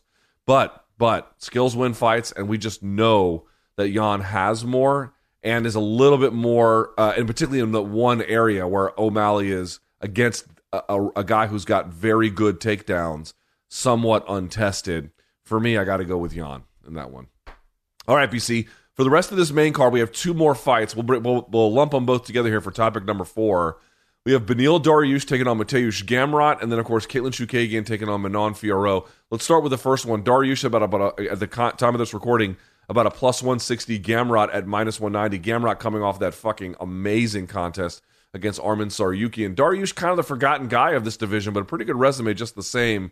What is your sense about this matchup? Do you have a clear read on how this one's going to go? you know, uh, favoring things like momentum for sure. And uh, I mean, Gamrot feels like he can do a lot right now. That was a mature win he just had against Tsarukyan that really opened our eyes. But I wonder what the fallout for Dariush is. Where like, Luke, you know, he's he's he's on a heck of a run. No one ever talks about it. There was the idea coming in. He's given a spot on a pay per view card that's that's going to have so many eyeballs. Some big deal. And the idea coming in was like, okay, well, what if he goes out there and knocks Gamrot out and you know grabs the microphone and you know maybe he could get the next title shot. Well, now that the company's like, well, no, no, no, no, bro, right? No. Does that deflate your balloon? I mean, Volkanovski just stole everything he's worked for, Luke. That that makes you either come back from the reality show in Central America looking to baptize people, or sometimes that that gets you, you know, a, an okay performance. And if you're okay against Gamrot, he's going to control the fight and win it. And if Dariush is not in the right focus, he sometimes can take big chances and take damage. Uh, you know, s- skill for skill, dude, he's certainly in this fight, but how much do you take into account all that other bullshit, Luke? Because, you know, Gamrot's solid. And if he can find a way to expose you, he's gonna he's gonna play that note all night long. I don't have a clear read on this fight at all. Now they have a common opponent in Diego Ferreira, um, which Gamrot was able to stop inside of I think two, and he went the distance. Well, the second time they went the distance with Dariush, so, um, you know they both beat him. But what does that really tell you? The thing is this: it's like if it stayed on the feet, I think Gamrot would lose. But Gamrot is of course going to go for the takedown. But there's two problems with that. One Dariush has like pretty good takedown defense, and then two, let's say he gets it because I, I, do think he will eventually get a takedown. It's like Dariush's jujitsu is real good, like it's real, real good. Uh, it's one of the most underrated parts of his game, as a matter of fact. His his de- defense there as well is pretty strong. So it's like I, I bet that Gamrot can get it the takedown, but not easily. And then from there, do I think he can hold him down and like ground and pound him? I guess if Dariush elects to stay there, which he might, Maybe he could, but I just don't think so. I just feel like Gamrot is a better athlete and probably a better wrestler, but I feel like Dariush just has more weapons. Does that sound reasonable to you? I think that definitely sounds reasonable. Do you know what else sounds reasonable? Uh, predicting that this fight will go the distance. I think it will because Gamrot is very technical and I wouldn't say safe, but like like he's gonna he's gonna find his his lane and he's gonna and he's gonna go after that. Luke. Um, I think that Dariush is more dangerous. So it, you have to, you know, he's either going to use what just happened, which feels like the door closing in front of him in terms of, you know, the hope. You're saying there's a chance. No, there's no chance now. You're not getting the next title shot. So that's either going to drive him, Luke, to get attention anyway. And and I think if if it drives him the wrong way, this is the wrong fight for him. And maybe that's why he's the slight betting underdog, Dariush coming in. I do agree that he is more dangerous. But can he can he can he put it together here, Luke? That's the question. Gamrot doesn't make a ton of mistakes. He doesn't give you a lot of chances. He's a little stingy, Luke. You know, and that's a good thing. It is, but I just don't know how many like solid weapons he has. But the, here's the other problem too. It's like, oh, dude, well, well, hold on. What if that weapon was just a jab and a takedown, Luke? What if that was the weapon, and then you go three rounds, and then and then he wins the fight? Mm, dude, like what? I, I I just don't buy that Dariush is just gonna lay around. Like I just I I that seems very unlikely. The numbers, they're relatively even. Surprisingly, Dariush gets hit less, although I think he walks into bigger things. Um, the numbers for Dariush 3.8 strikes landed per minute, absorbing 2.58. He has a positive differential. Gamrot also does, but barely. Lands 3.4 strikes per minute, but eats more at 3.19. Although he has slightly better defense, I'd have to see how the numbers were uh, calibrated. But this is the big difference, BC. Takedowns per 15 minutes, right? Dariush 2.11. It's pretty good for fucking Gamrot, 4.83. 4.83 with a 90% defensive takedown rate. Man, that is overwhelming. If you shut off that spigot to the takedown, what does the rest of his game have? Not enough for Dariush, I don't think. And even if he gets it, I don't know how long he can maintain it. It's it's it's a winnable fight for Gamrot to be very clear. It's a close one. It's really hard to get a beat on this one. But I just well, feel like his offense is a little bit more lopsided and, and somewhat limited. If it's boring, Gamrot's going to win it. If it's a fun fight, Dariush will win it. There you go, Luke. That's a fair way to put it. All right, and then Katlyn Chookagian taking on Manon Fiorot. Fiorot, by the way, a minus 205 favorite. I am very surprised to see it that high. Chookagian at plus 175. BC, you know how, what Manon Fiorot likes to do. She sticks and moves. The side kicks um, are a big part of her game. She does a lot more than that. You know, she's constantly on the move. Uh, do you think Chookagian's being overlooked here? I don't. If you subscribe to to how I kind of see it right now, which is Fiorot's just a better version of what Chookagian does, and she also is a little bit more dynamic, and that's a bad formula in my opinion for for for blonde fighter Luke who I'm glad that she got the contract re-signing because that would have been lame to see her go on another win streak and then you know go sign somewhere else. Although if she was able to leverage to get more money, you would have understood why. But I mean, she's as tough as out as this division can find consistently. But she's got to control you and fight on her terms for the most part to do that. I don't think she's gonna. You can put Fiorot in a box with that striking ability and and expect Katlyn's footwork and jab to control and win this fight. Uh, I don't know yet how good Manon is. But so far, we we Luke, right? I mean, you know, us French, we just, you know, we could, we just, uh, we're on the same wavelength, okay? Manon Fiorot and myself. Uh, I like her chances a lot here at doing exactly what the UFC hopes she will do in this placement, in this spot, which is to get us excited about the idea of her fighting Shevchenko, Luke, because you, you're not going to wait around long in the rankings here.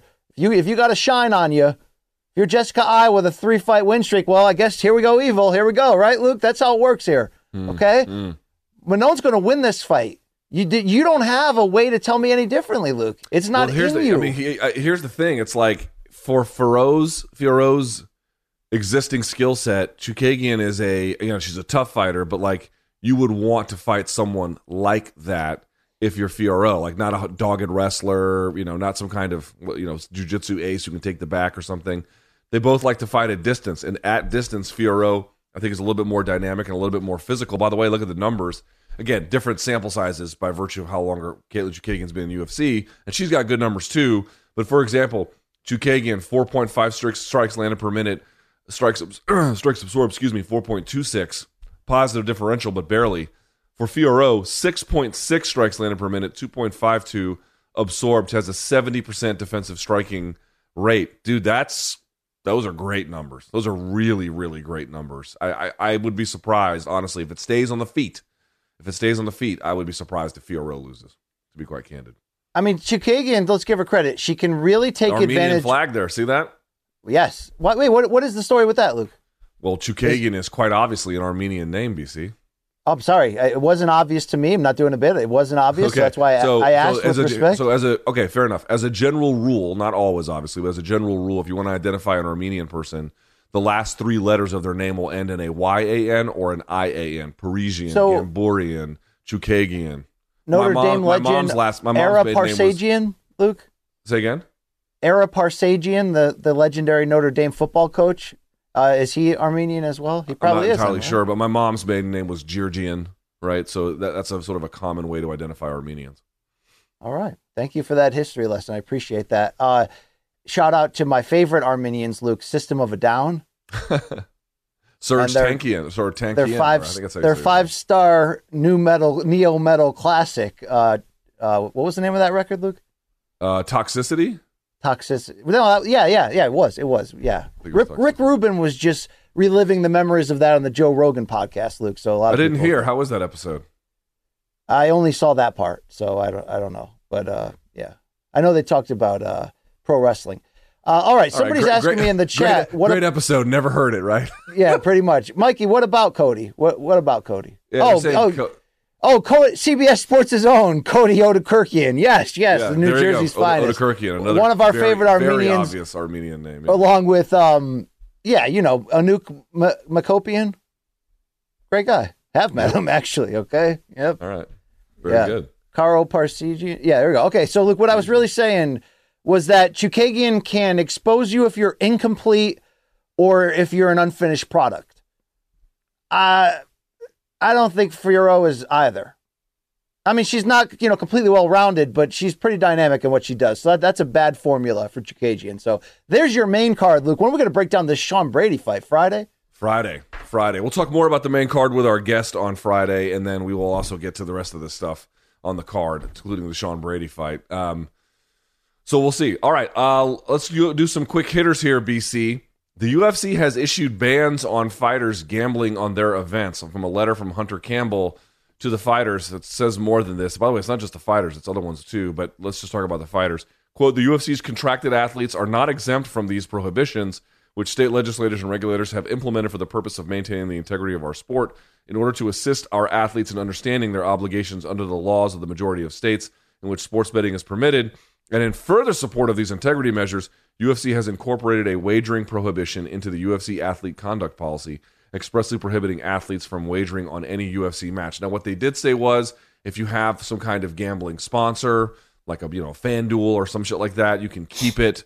But what you cannot do is then personally make bets on fights related any kind of UFC fights. By the way, you could still do like Bellator fights. You know, I would imagine you could still do one or PFL. So you, you don't have to like stop sports gambling or even MMA gambling altogether. But UFC fighters can't gamble on UFC fights. BC, what do you make of this? I mean, while we can just as easily file it into, you know, the corporate overlords, once again, Darth Vadering the poor, you know, peasants on Tatooine, it's also a really smart move for the company, you know what I mean? Like to, you know, prevent eh, eh, that level of, of impropriety or, or just, you know, fighters having the inside access of being teammates of other famous fighters and all that stuff. Uh, it, yeah, Luke, it's just why you can't win a contest if your, you know, aunt works for the company, right? I mean, it's, it's not, it's not crazy here, Luke. Uh, here's the thing. I actually do think it's a good idea that f- UFC fighters should not be gambling on UFC Well, I- fights. I mean, I, I look at it just more. You're just protecting somebody taking money to lose, right? You're just you're just really putting a protection in there. Yeah, I mean it's more cover your ass because again, like what's the enforcement mechanism? How would they really know if someone was doing that? There would be no way to know. Um, so well, there'd be ways, but you know, in general, there'd be they could get they could easily do it in, in secret without their being detected. Um, and they wanted something on the books that prohibited this. You know, James Krause, I think, told Ariel Helwani that like he like doesn't make much from his coaching. He makes all of his money from gambling. It's like Yeah. Okay, uh, we'll see what happens there. But like, here's the two parts about it. It's like they put it on the athlete code of conduct policy, which they don't enforce fucking at all. So you know, they added it to that. It's like, what does that mean? Probably nothing, to be quite honest with you. And then the other part is, of course, like just with the stroke of the pen, they can take away more money from UFC athletes. Again, I think the UFC made the right call here, but it's the fact that they have this kind of power to unilaterally do this, and also BC you know, I don't think this by itself changes the debate. When you're looking at what the difference is between an independent contractor and an employee, the the the rule is that there have to be like a suite of things and creating a composite picture that tells it. It's not a, it's not a clear checklist, you know, 1 to 5. Yeah. So what I would say is this doesn't change the debate by itself, but again, however hard it was to make the argument that oh these guys are definitely not employees, well now you're telling them they can't gamble on the events. Now it's even a little bit harder than it was before. So that Yeah. line continues to get blurred a little. Now it's time to put the dental plan in that with that, right, Luke? Lisa Yeah, needs be fair. braces. Yeah, I mean for for real. Um, I mean, look, they're still going to bet anyway, but you just have somebody else put the bet in for you, which you know people are always, no matter what. But it's not about that. It's just about if there was ever a major scandal. Well, hey, we got it in our rules. You know what I'm saying, Luke? That's what Uh, all right. How about this one? Dana White has gotten into slap fighting. He got the uh, commission in Nevada, who is just a shameless group of zeros, to uh, regulate it. It will debut in late 2022. They're looking for a major broadcast partner. You might be like, oh, ESPN would never touch that. I'm like, ESPN airs cornhole. Like, I don't do. think slap fighting is that far away. What's that honest. outdoor game with the little mini trampoline and you bounce the ball off it? They got world championships on there of that too. Co- Sla- is that slam ball? What the fuck is yeah, that? I, no, I don't know. I've never played it. I never played that that pole with the string that, that has a ball on the end and it goes around it a million times. I mean, this is like when you really, Tetherball? yeah, like if you were ever like you know, I was born in 1978. If you were playing tetherball in the 80s or 90s, it just meant you didn't have a good cable package or good video games. Luke, all Yeah, right, it means know you didn't mean? have friends, you lonely. Yeah, it means you were an absolute loser. I mean, you know, if you, All right. yeah. By the way, but here's the name of this league. First of all, it's called Dana White's Power Slap League. dude, this First is all, so can- stupid. I know, I know. First of all, can we just drop the Dana White? Like, you know, I know you're doing the whole bit like it's the contender series again, but like no one calls it Dana White's contender. It's just fucking contender series. Also, the Dana White Power Slap League. I mean, could you have picked a better name than that one? But okay, BC. So what do you want to call them? The PSL instead? The Power Slap League. Yeah, yeah. Yeah, that's what they're called. It's called the Power Slap League. It's all if the they brain call damage. themselves the PF, PSL, nobody would care. So it's got to be Dana White's Power yeah, right. I'm sure that'll make all the difference. BC, uh, how interested are you in uh, in brain damage and no skill? I'm. It's like it's weird. Like, are you surprised knowing Dana's character? Well, no, but I am surprised because, like, look, look, I had to suspend a certain level of like low rent feelings to watch BKFC, and there are parts about BKFC that I think are, you know, just gnarly and carnival and absurd. But part of those same carnival reasons are the reason why I stay with it and watch it, Luke. But you know, the slap league to me, you know, with no I mean, no even chance of blocking or anything. It's just it's the it's putting your daring somebody to put their tongue against the frozen you know light pole in uh, a Christmas story. It's like to me, it's so stupid that yeah, I'm actually surprised Dana White at at this level of you know, where he's at would would would care this much and want this. But you know, Luke, he's a you know, it's in his DNA, Luke. It's in all of our DNA actually. We're all Uh, fighters. But when it comes to fighting, this is the bottom of the fucking food chain, in my opinion, Luke. This is the lamest absolute bullshit. And, you know, I'm not doing this as revenge or a four minute video. You can't, like, this sucks. This sucks. But Luke, you know, Vince McMahon had to waste a lot of money on a football league twice. I guess Stana's got to do it here, too. Or maybe he, maybe this works and people want this, but Well, not if me. you're wondering what happened to Zuffa boxing, he was like, I don't know, the industry's too messed up. It's like, you know, here's code for uh, those athletes have protections and rights that make uh, industry domination very, very difficult to achieve. But this one, I don't think it could be as big as boxing, but it's certainly wide open from an unregulated standpoint. You could very much see why they didn't want to go into boxing and why they went into something like this. The other part, too, is like, dude, you know, Dana White. Listen, the guy wanted to have Limp Bizkit. I think it was at UFC 100 for like Yeah. the Fan Fest. You know, would you would you accuse him Just of having one the of them best taste on earth? Yeah. Like you know, Well, STEM, that STEM song is still playing, Luke, okay? I mean, Uh, you know, the guy likes I don't know if nubs things. What do you want me to tell you? So, uh, Luke, here's the deal. The other Vince McMahon famous dropping of the ball. Do you remember in the early '90s he launched the the World Bodybuilding League, the or Federation, or the WBF, or whatever the hell it was called, Luke? Vince McMahon did. Yes, and Oh. he put a lot of money into it, and he tried to take bodybuilding but jazz it up so each bodybuilder would have a routine. It was like a music video. They come out and do the full routine and dance, and there'd be props, and then they'd pose like crazy, and they're juiced to the gills. And McMahon's doing this like homoerotic commentary on it. And he tried to he signed Lex Luger away from WCW just to put him in that tournament to try to get pe- wrestling fans to watch it. I do feel this has World Bodybuilding Federation vibes to me, where like Dana's like, oh, UFC fans will love this, but I don't know, Luke. I mean, you know, he put some money in in whiskey, right? Right. Howler head. I've not had it. So I'm, you know, I'm going to gonna- guess it's not very good, but I've. I mean, this is no I've This is no different than like you know investing in your brother-in-law's bar because you have money now to help him out, right? I mean, it's it's it's that it's that low rent, but Dude, uh, they're going to hold events at the Apex.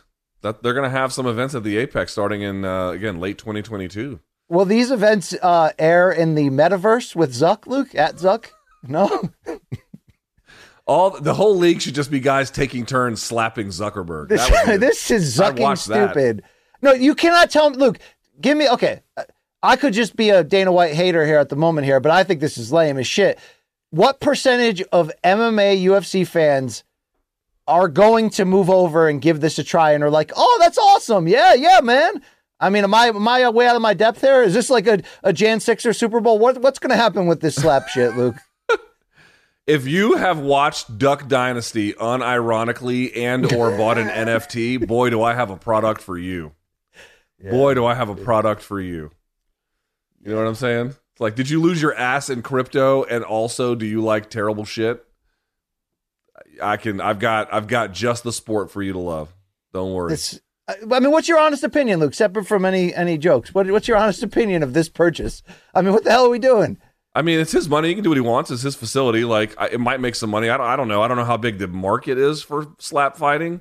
I just find it to be like, you know, like the the flotsam and jetsam of TikTok feeds. It's like, oh, what the fuck are these guys in Russia doing? Fuck that shit. You know, Yeah. that's that's the, that's the most consideration I've given to it. Well, you know what killed the World Bodybuilding Federation is uh, the steroid trial for McMahon broke right after that thing launched, and it just kind of swallowed it up and killed it.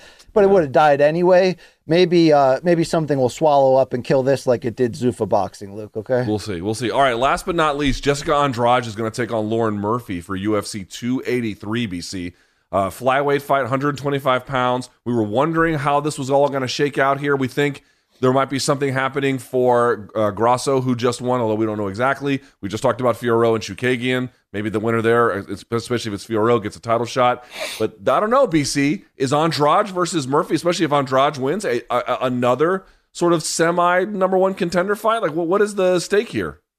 I, I thought we're surprised by this, right? Didn't we think Andrade was going to 115? Um, back down? Yes, we did. But That was our thought process, Let right? me double check. Let me double check the weight on this, just so I can be sure. I need it. I need to know a few things. What was her last fight? Who was that against? who. Andrade. Uh, Andrade fought. Who did I forgot now? Hold on. It's a flyweight fight. Yep, it's a flyweight fight. That's interesting, huh? I'm surprised by that. And Jessica Andrade is. It wasn't the Amanda Lemos fight, was it? Yeah, it was. She submitted Amanda Lemos after stopping Calvillo.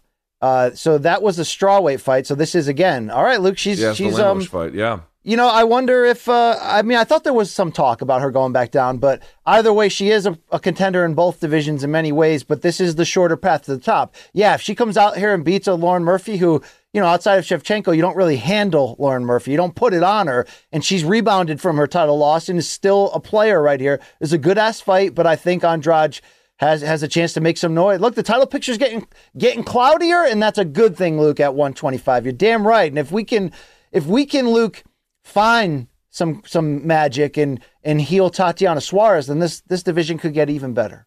It's weird though. Obviously, she lost to Shevchenko. Um, Andrade did all the way back in 2021 uh, via crucifix in round two. It's like okay, this might be the different the second time, and we know Murphy recently lost as well.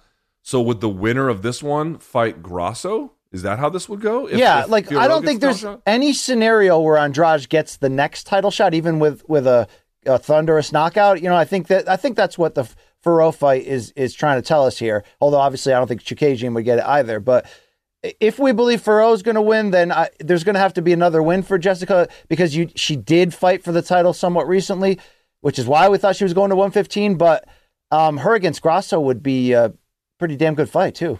Damn right. Why? I mean, she's got to win this one first, Yes. Luke. And again, you don't dominate Lauren Murphy. In fact, Luke, uh, how much are we?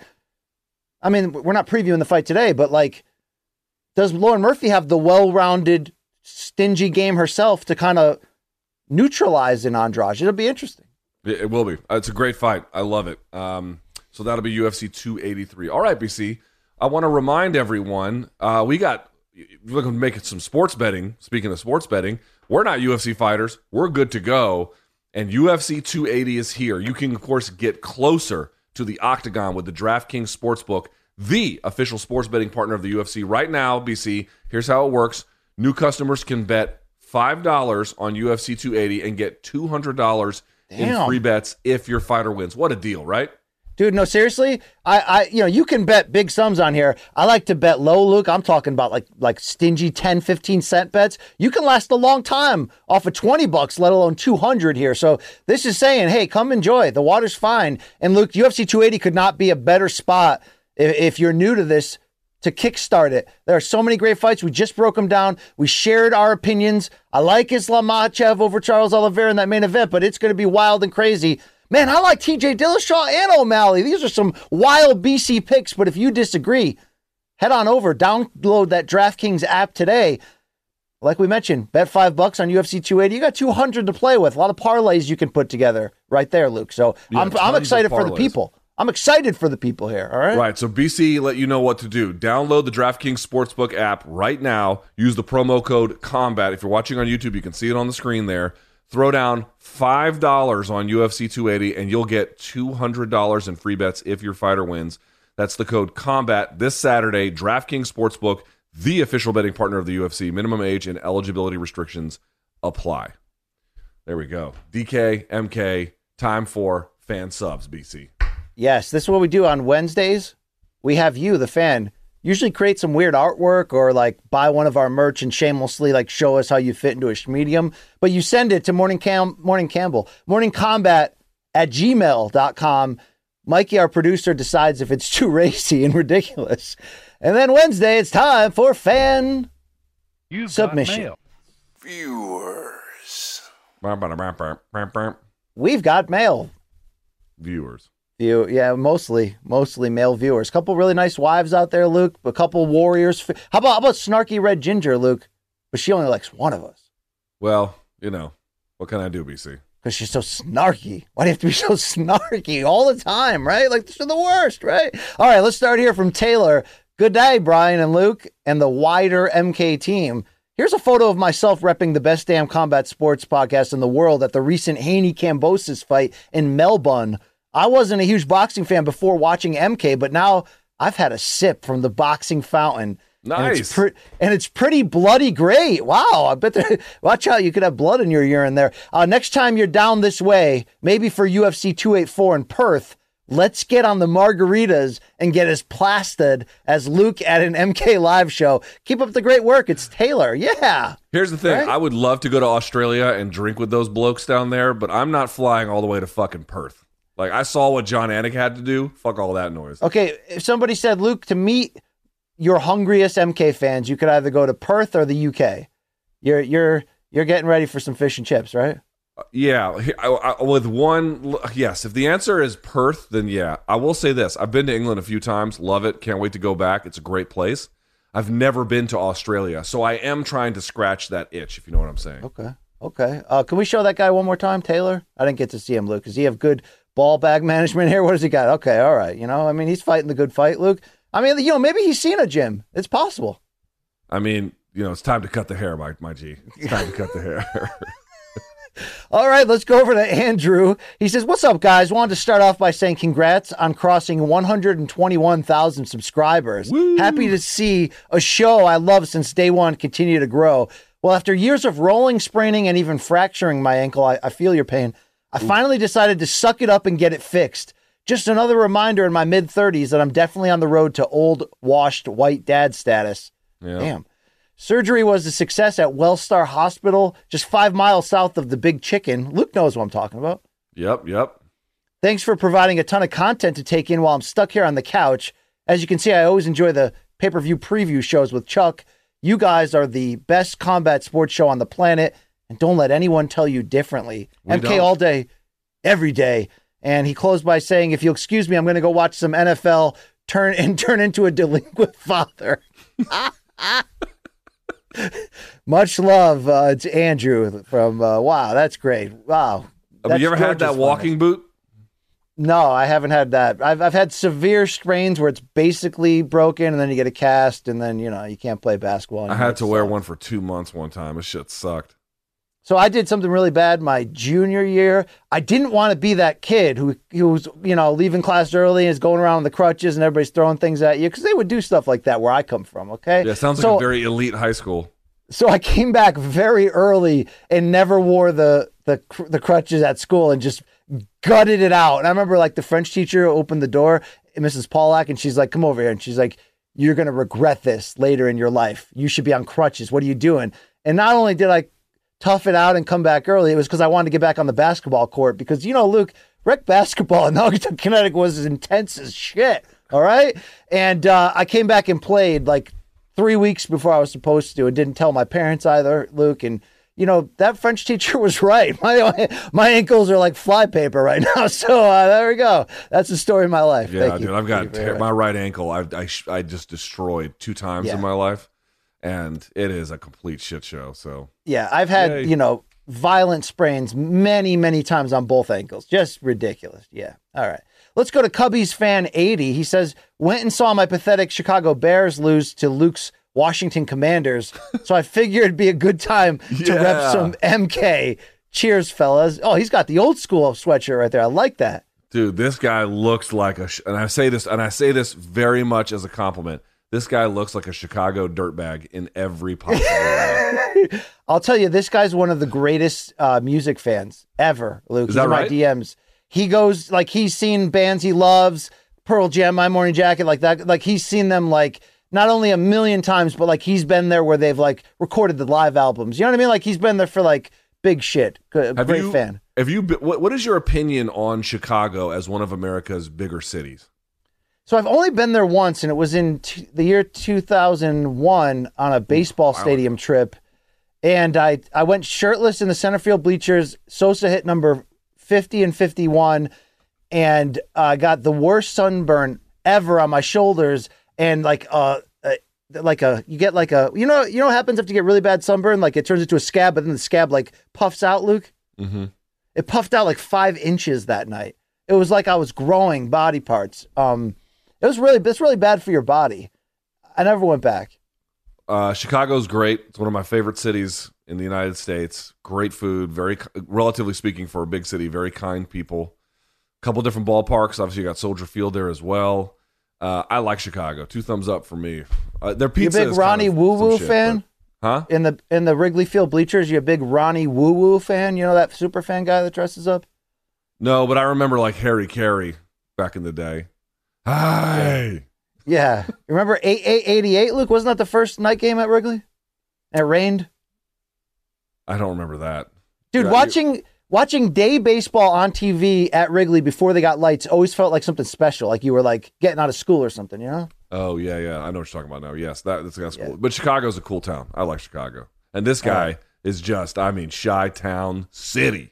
Yeah, I don't think he's a, you know, I, I- he may have been there with Pat Miletich. I'm not sure, Luke. I don't know his background. All right, let's go over to John. He says, MK, uh, good morning, donks. While watching the show Monday, I was concerned my color settings were off in my theater. But then I realized I, that's just the red tint on BC. I mean, could this guy have more money? Fuck this guy. It's just those gas station hot dogs rising to the surface. My guy looks like he just got done sledding the Iditarod. Oh, and Luke, you dirty bitch. How's my cable management? Love the content. You're killing it. It's John. Do you, do you know how much dirt I would put into that fucking carpet if I was here uh, in this motherfucker's place? I mean, you would you would shit your pants in those chairs just to make a point, Luke, right? I would rub my ass across the carpet like a dog would when he can't get it off after you know dropping a goose. Um, but I'm impressed by his setup, Luke. Okay. yeah, I well, this asshole has money, so now I'm I'm already jealous of his fantastic. Hey, you know who else has money? Luke Thomas. All right, and you're I don't it. have I don't have movie theater in my house money. Let me assure you, I don't have that. But I will say this: it's pretty nice. I dated a girl who, by the way, you ever dated a really rich girl? No, no, no Okay. one. They, we didn't have rich people where I came from. I dated a rich girl one time. One time, it is fucking nice. She had a movie theater in her house, and she also had a. This is true story. Ready for this? Her dad had like some kind of limo company he owned, and he was just you know some local fucking boss Oh. hog. You know, I bet she was. Yeah, go ahead, Luke. Go ahead. Uh, let's not Uh, incriminate ourselves. She was a piece of work. But what I wanted to say was she had a dance floor. They had like a place for parties. They had a dance floor inside of their like sprawling complex of a home. And inside the dance floor, they had the back half of like a 1960 Cadillac, whatever the fuck. And it, it lit up and everything. And then out of the two pipes, like smoke for the dance floor would come out of it. Like, and it would pump on cue to the music as well. Like one of the most insane things I'd ever seen. Living that way is nice, but they were uh, they were certifiably insane. They were detached from reality. Luke, this guy John, do you think this is like a really cool, funny? Because he had a couple, he had a couple zingers in here, Luke. But you're you're framing this as this rich asshole just wanted to show off that he has nice things, and he no, I mean he- he, no no no. Well, yes, I mean I'm being a dick. I mean let's just be very clear about that. I mostly am jealous uh, that I don't have something like this, but I am. Hey, you have an outdoor gym. I mean, you've you've gone places in your life. See, I don't really have an out- outdoor gym. I have shit that collects in the front of my house, and then I just work out there. But that's not the same as really having like an outdoor gym. By the way, you having a gym in your front yard is the second most dub T thing about you, and I don't want you to change for me. Okay. All right? All right. if I vaped with a dumbbell in my hand in my front yard, could you get more dub tea than that? I honestly don't know.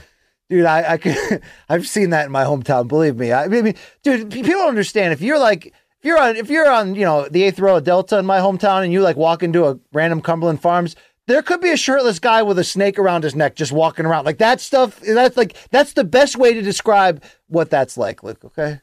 It's a wild card. You never know what's going to happen next. All right. I've seen that guy with the snake. By the way, it's ridiculous. Who brings who who's shirtless and crazy enough to bring a snake into a Cumberland farm? We got those people too, Luke. You know what I'm saying? You don't like did you, that? ha- you can did kiss you handle it. them at a religious service? No, no. Uh, Luke, let's go over to uh, JP. You know this guy, right? From Mount Uniacke, Nova Scotia, right? I do now. Uniacke. Uh, he says after the events of last week, we need to make this happen. Room Service Diaries Happy Hour edition with special guests Julia Rose and Stephen A. Smith. Tossed salad is on the menu. I heard Luke, you're a fan of it. Wow, wow. How did this? How did this get? Like Mikey saw this and was like, "Yeah, we're gonna put this one on the show." You're actually t- tossing a salad while vaping, Luke. Can you blow that up again? We may lose our sponsors, but it's worth it. Let's see. Look, you see that sign above room service diaries? I mean, really, JP? I, I kind of like that. I got my salad tossed at room service diaries. That is, uh, by the way, I mean, could I have a dumber face? Could I look worse? By the way, could I just look worse? So that mug says, I love tossed salad. God damn, this is a stupid show. I this is why your dad doesn't respect your career and what you've made of yourself, not at all. Luke. Okay, at that is it. Exactly. Thank you, JP. Uh, let's go to at McLean Training. Luke was right. The resemblance is uncanny, he says. No, but they didn't even get the good. They didn't even get the good picture. You got to get BC when he's eating. That's the only time it happens. Here's BC when he's eating. Ready? Put the camera on me for a second. This is a true story. All right. So my man will put something in his face right here, whatever it is, fucking brownie or whatever, and he goes like this.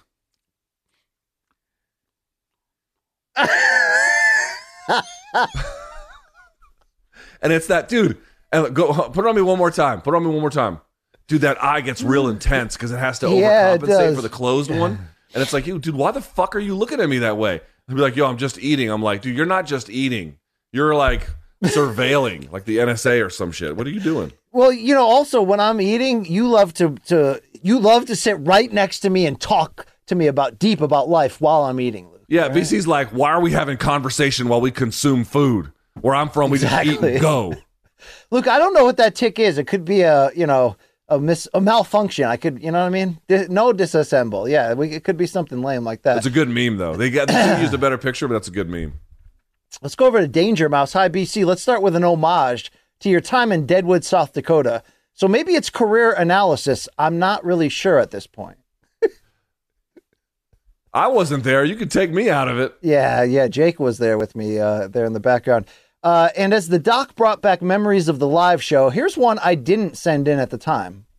Reactions to Luke's drunken antics on the show. BC production team, YouTube. And finally, just one for the boys in the chat room. Oh boy, this is not. How did this make it through? say the line, Luke. Totality. Why is that? A, I, so this has apparently become a thing that I say the word to. I guess I say it a lot, which is fine or whatever for for um, derision. To be quite candid with you, you say it a lot. Yeah, it's a good word. I like it. Also, Uh, why am I wearing the? You couldn't pick a better a better photo of me. I'm wearing the Uh, one where I'm wearing the hat you like look- a fuck face. You look like an Ayatollah right there, right, Luke? I say that with respect. Do you? Is that what you say it with? Yeah, yeah, I do. I do. All right. I actually, um, did you know our colleague Hakeem Dermish is the uh, first North African Sports Center host in ESPN history, Luke? Okay. And now he's rocking out CBS Sports HQ. He's from Libya. Yes. Yes, represent. All right. Alan W here. Uh, he says, Hi, it's Alan W. Why don't you put some respect on that name, you washed bitches? Damn, this guy coming out hot. Jesus. Oh, Depriving wow. you of your brains one episode at a time. Wow, that's a. Is this hate art, Luke? Is this like the dark side of art right now?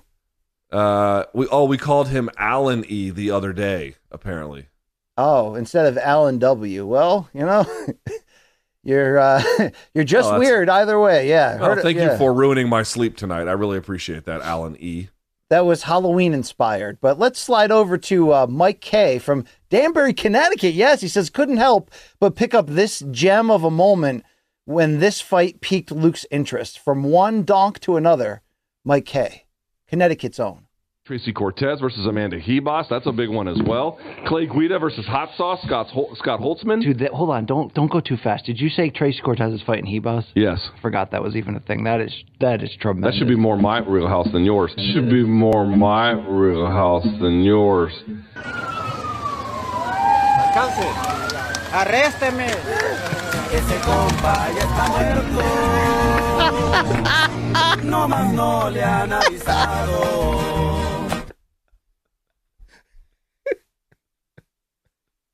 Oh, that's good. That's really good. Wow, yeah, Danger that's Mouse. pretty funny. That's pretty. no, that was Mike dude. K. Sorry, let's put let's let's put some respect. Mike K. Danbury, Connecticut. Well done. That was wow. really, dude. The, and I will say this: the female cops in Colombia are. They're uh, Buenos noches. That's Yeah. good night. So no, I wouldn't use that word, but uh, I, I'll call it a great night. Yeah, actually, yeah, right. Yeah, wow. Let's not let's not undersell it, right? Or underscore it. Hey, Luke, we got one more, and it's JP's back. He's doing double duty today. Good day, crew, MK fans. Jake may have leaked some of the director's cut footage to inspire MK documentary number eight called "Silence of the Art: Creepy Campbell's Closet."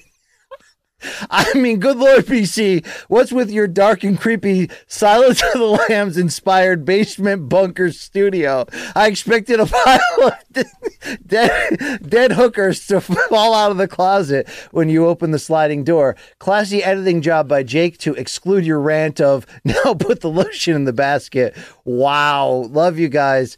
Keep up the amazing award winning show. It's, uh, Yeah, dude, John- that basement's a little too dark. If I could be honest with you. uh, Dawn and Jay. So yeah, I didn't have the like the overhead light on. Jay, I was like, Jake, is this lighting good? He's like, yeah, it's great. So uh, maybe he wanted to paint that picture, Luke. At what point did you tell him it puts the lotion on the skin, or else it gets the hose again? When did you? Do that? yeah, yeah, yeah. Shout out! Wow, that's uh, who's in that bunker there? Is that Ariel, Luke?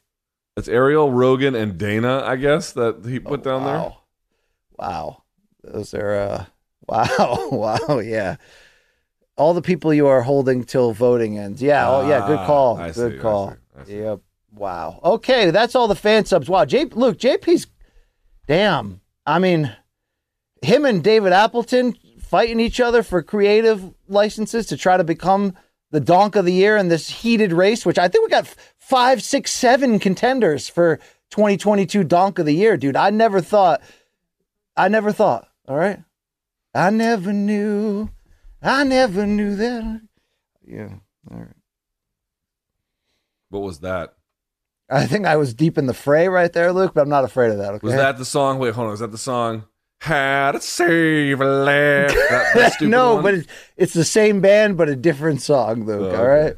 All right, all right, Yeah. very good. Uh, reminder, everyone, reminder, we're back Friday. Friday, we'll have a special guest help us break down and get ready for UFC 280 a little bit more. We'll do the undercard preview. By the way, we haven't even talked about it. There's a one event, one on Prime Video 3 on Friday night.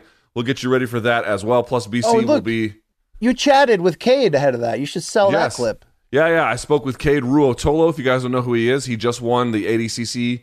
I forget which bracket he was in, minus 77 kilos, something like that. I have to go back and double check. But uh, he is the youngest ever gold medalist at ADCC, and he submitted everyone in his bracket. Fucking unbelievable. So uh, check that interview out because he is facing a Sambo world champion in a one minute, or excuse me, one round, 12 minute grappling match on Friday night uh, for one on Prime Video 3. So we'll get you ready for all of those on Friday. And uh, we have the pregame preview. We're reminding everyone to go check that out for the for some uh, takes from the old Iceman himself. And I'm going to say it again post fight show for us, instant reaction for UFC 280. I will be there for you guys Yes. on Saturday, actually afternoonish. Uh, These five words, I swear to you. Yes. Uh, Luke, I wanted to say that, seriously, that DraftKings gig, they put money in our pocket, but you can put money in yours. You get $200 by betting five bucks on UFC 280 by using our, con- our code combat with a K. That's, guys, that's a good deal right there. Okay. So don't miss out. Uh, we can't wait for the fights on Saturday. Check out our pregame preview. Get ready. We're gonna have a we're gonna have more on Friday, Luke. We're gonna have a special guest. We're gonna we're, we're dude. We're attacking this card, and it deserves to be attacked. All right. we certainly are. We It's certainly great. are. It's wonderful. Uh, all right, so let's. Uh, I think that's all of our plugging we have to do. Showtime is the label that pays. You can go. At least Showtime. on camera, right, Luke? That's yeah. right. That's right. Lay in pipe. Uh, Showtime.com, 30 day free trial. If you like it, you can keep it. If not, you can bounce morningcombat.store for all the merch that is available uh, for your heart's content. Morningcombat at gmail.com to reach the show's producers for Friday's Dead Wrongs at this point. But in general, that's where you go. And that is it for us. BC, any final thoughts before we go? Uh, no, but you know, if you're not doing anything Friday night, 9:30 p.m. Eastern, your boy BC on ShoBox Triple Header. We're back. Check it out. Thank you to everybody, uh, our great crew, Long Island Luke, Gaff, uh, Manich, and uh, don't forget Mikey Morms. We love these guys. Okay, they're they're weird though. I mean, dude, Trist, our guy Tristan, the cameraman, Luke, he has a lot of rabbit animals tattooed on his arms, and you know, I'm I'm I'm, I'm happy for him. I'm really happy for him. People like what they like. All right. So for BC, for Malka, CBS Sports, and Showtime, I'm Luke Thomas. We'll talk to you guys on Friday. And until next time, may all of your gains be loyal.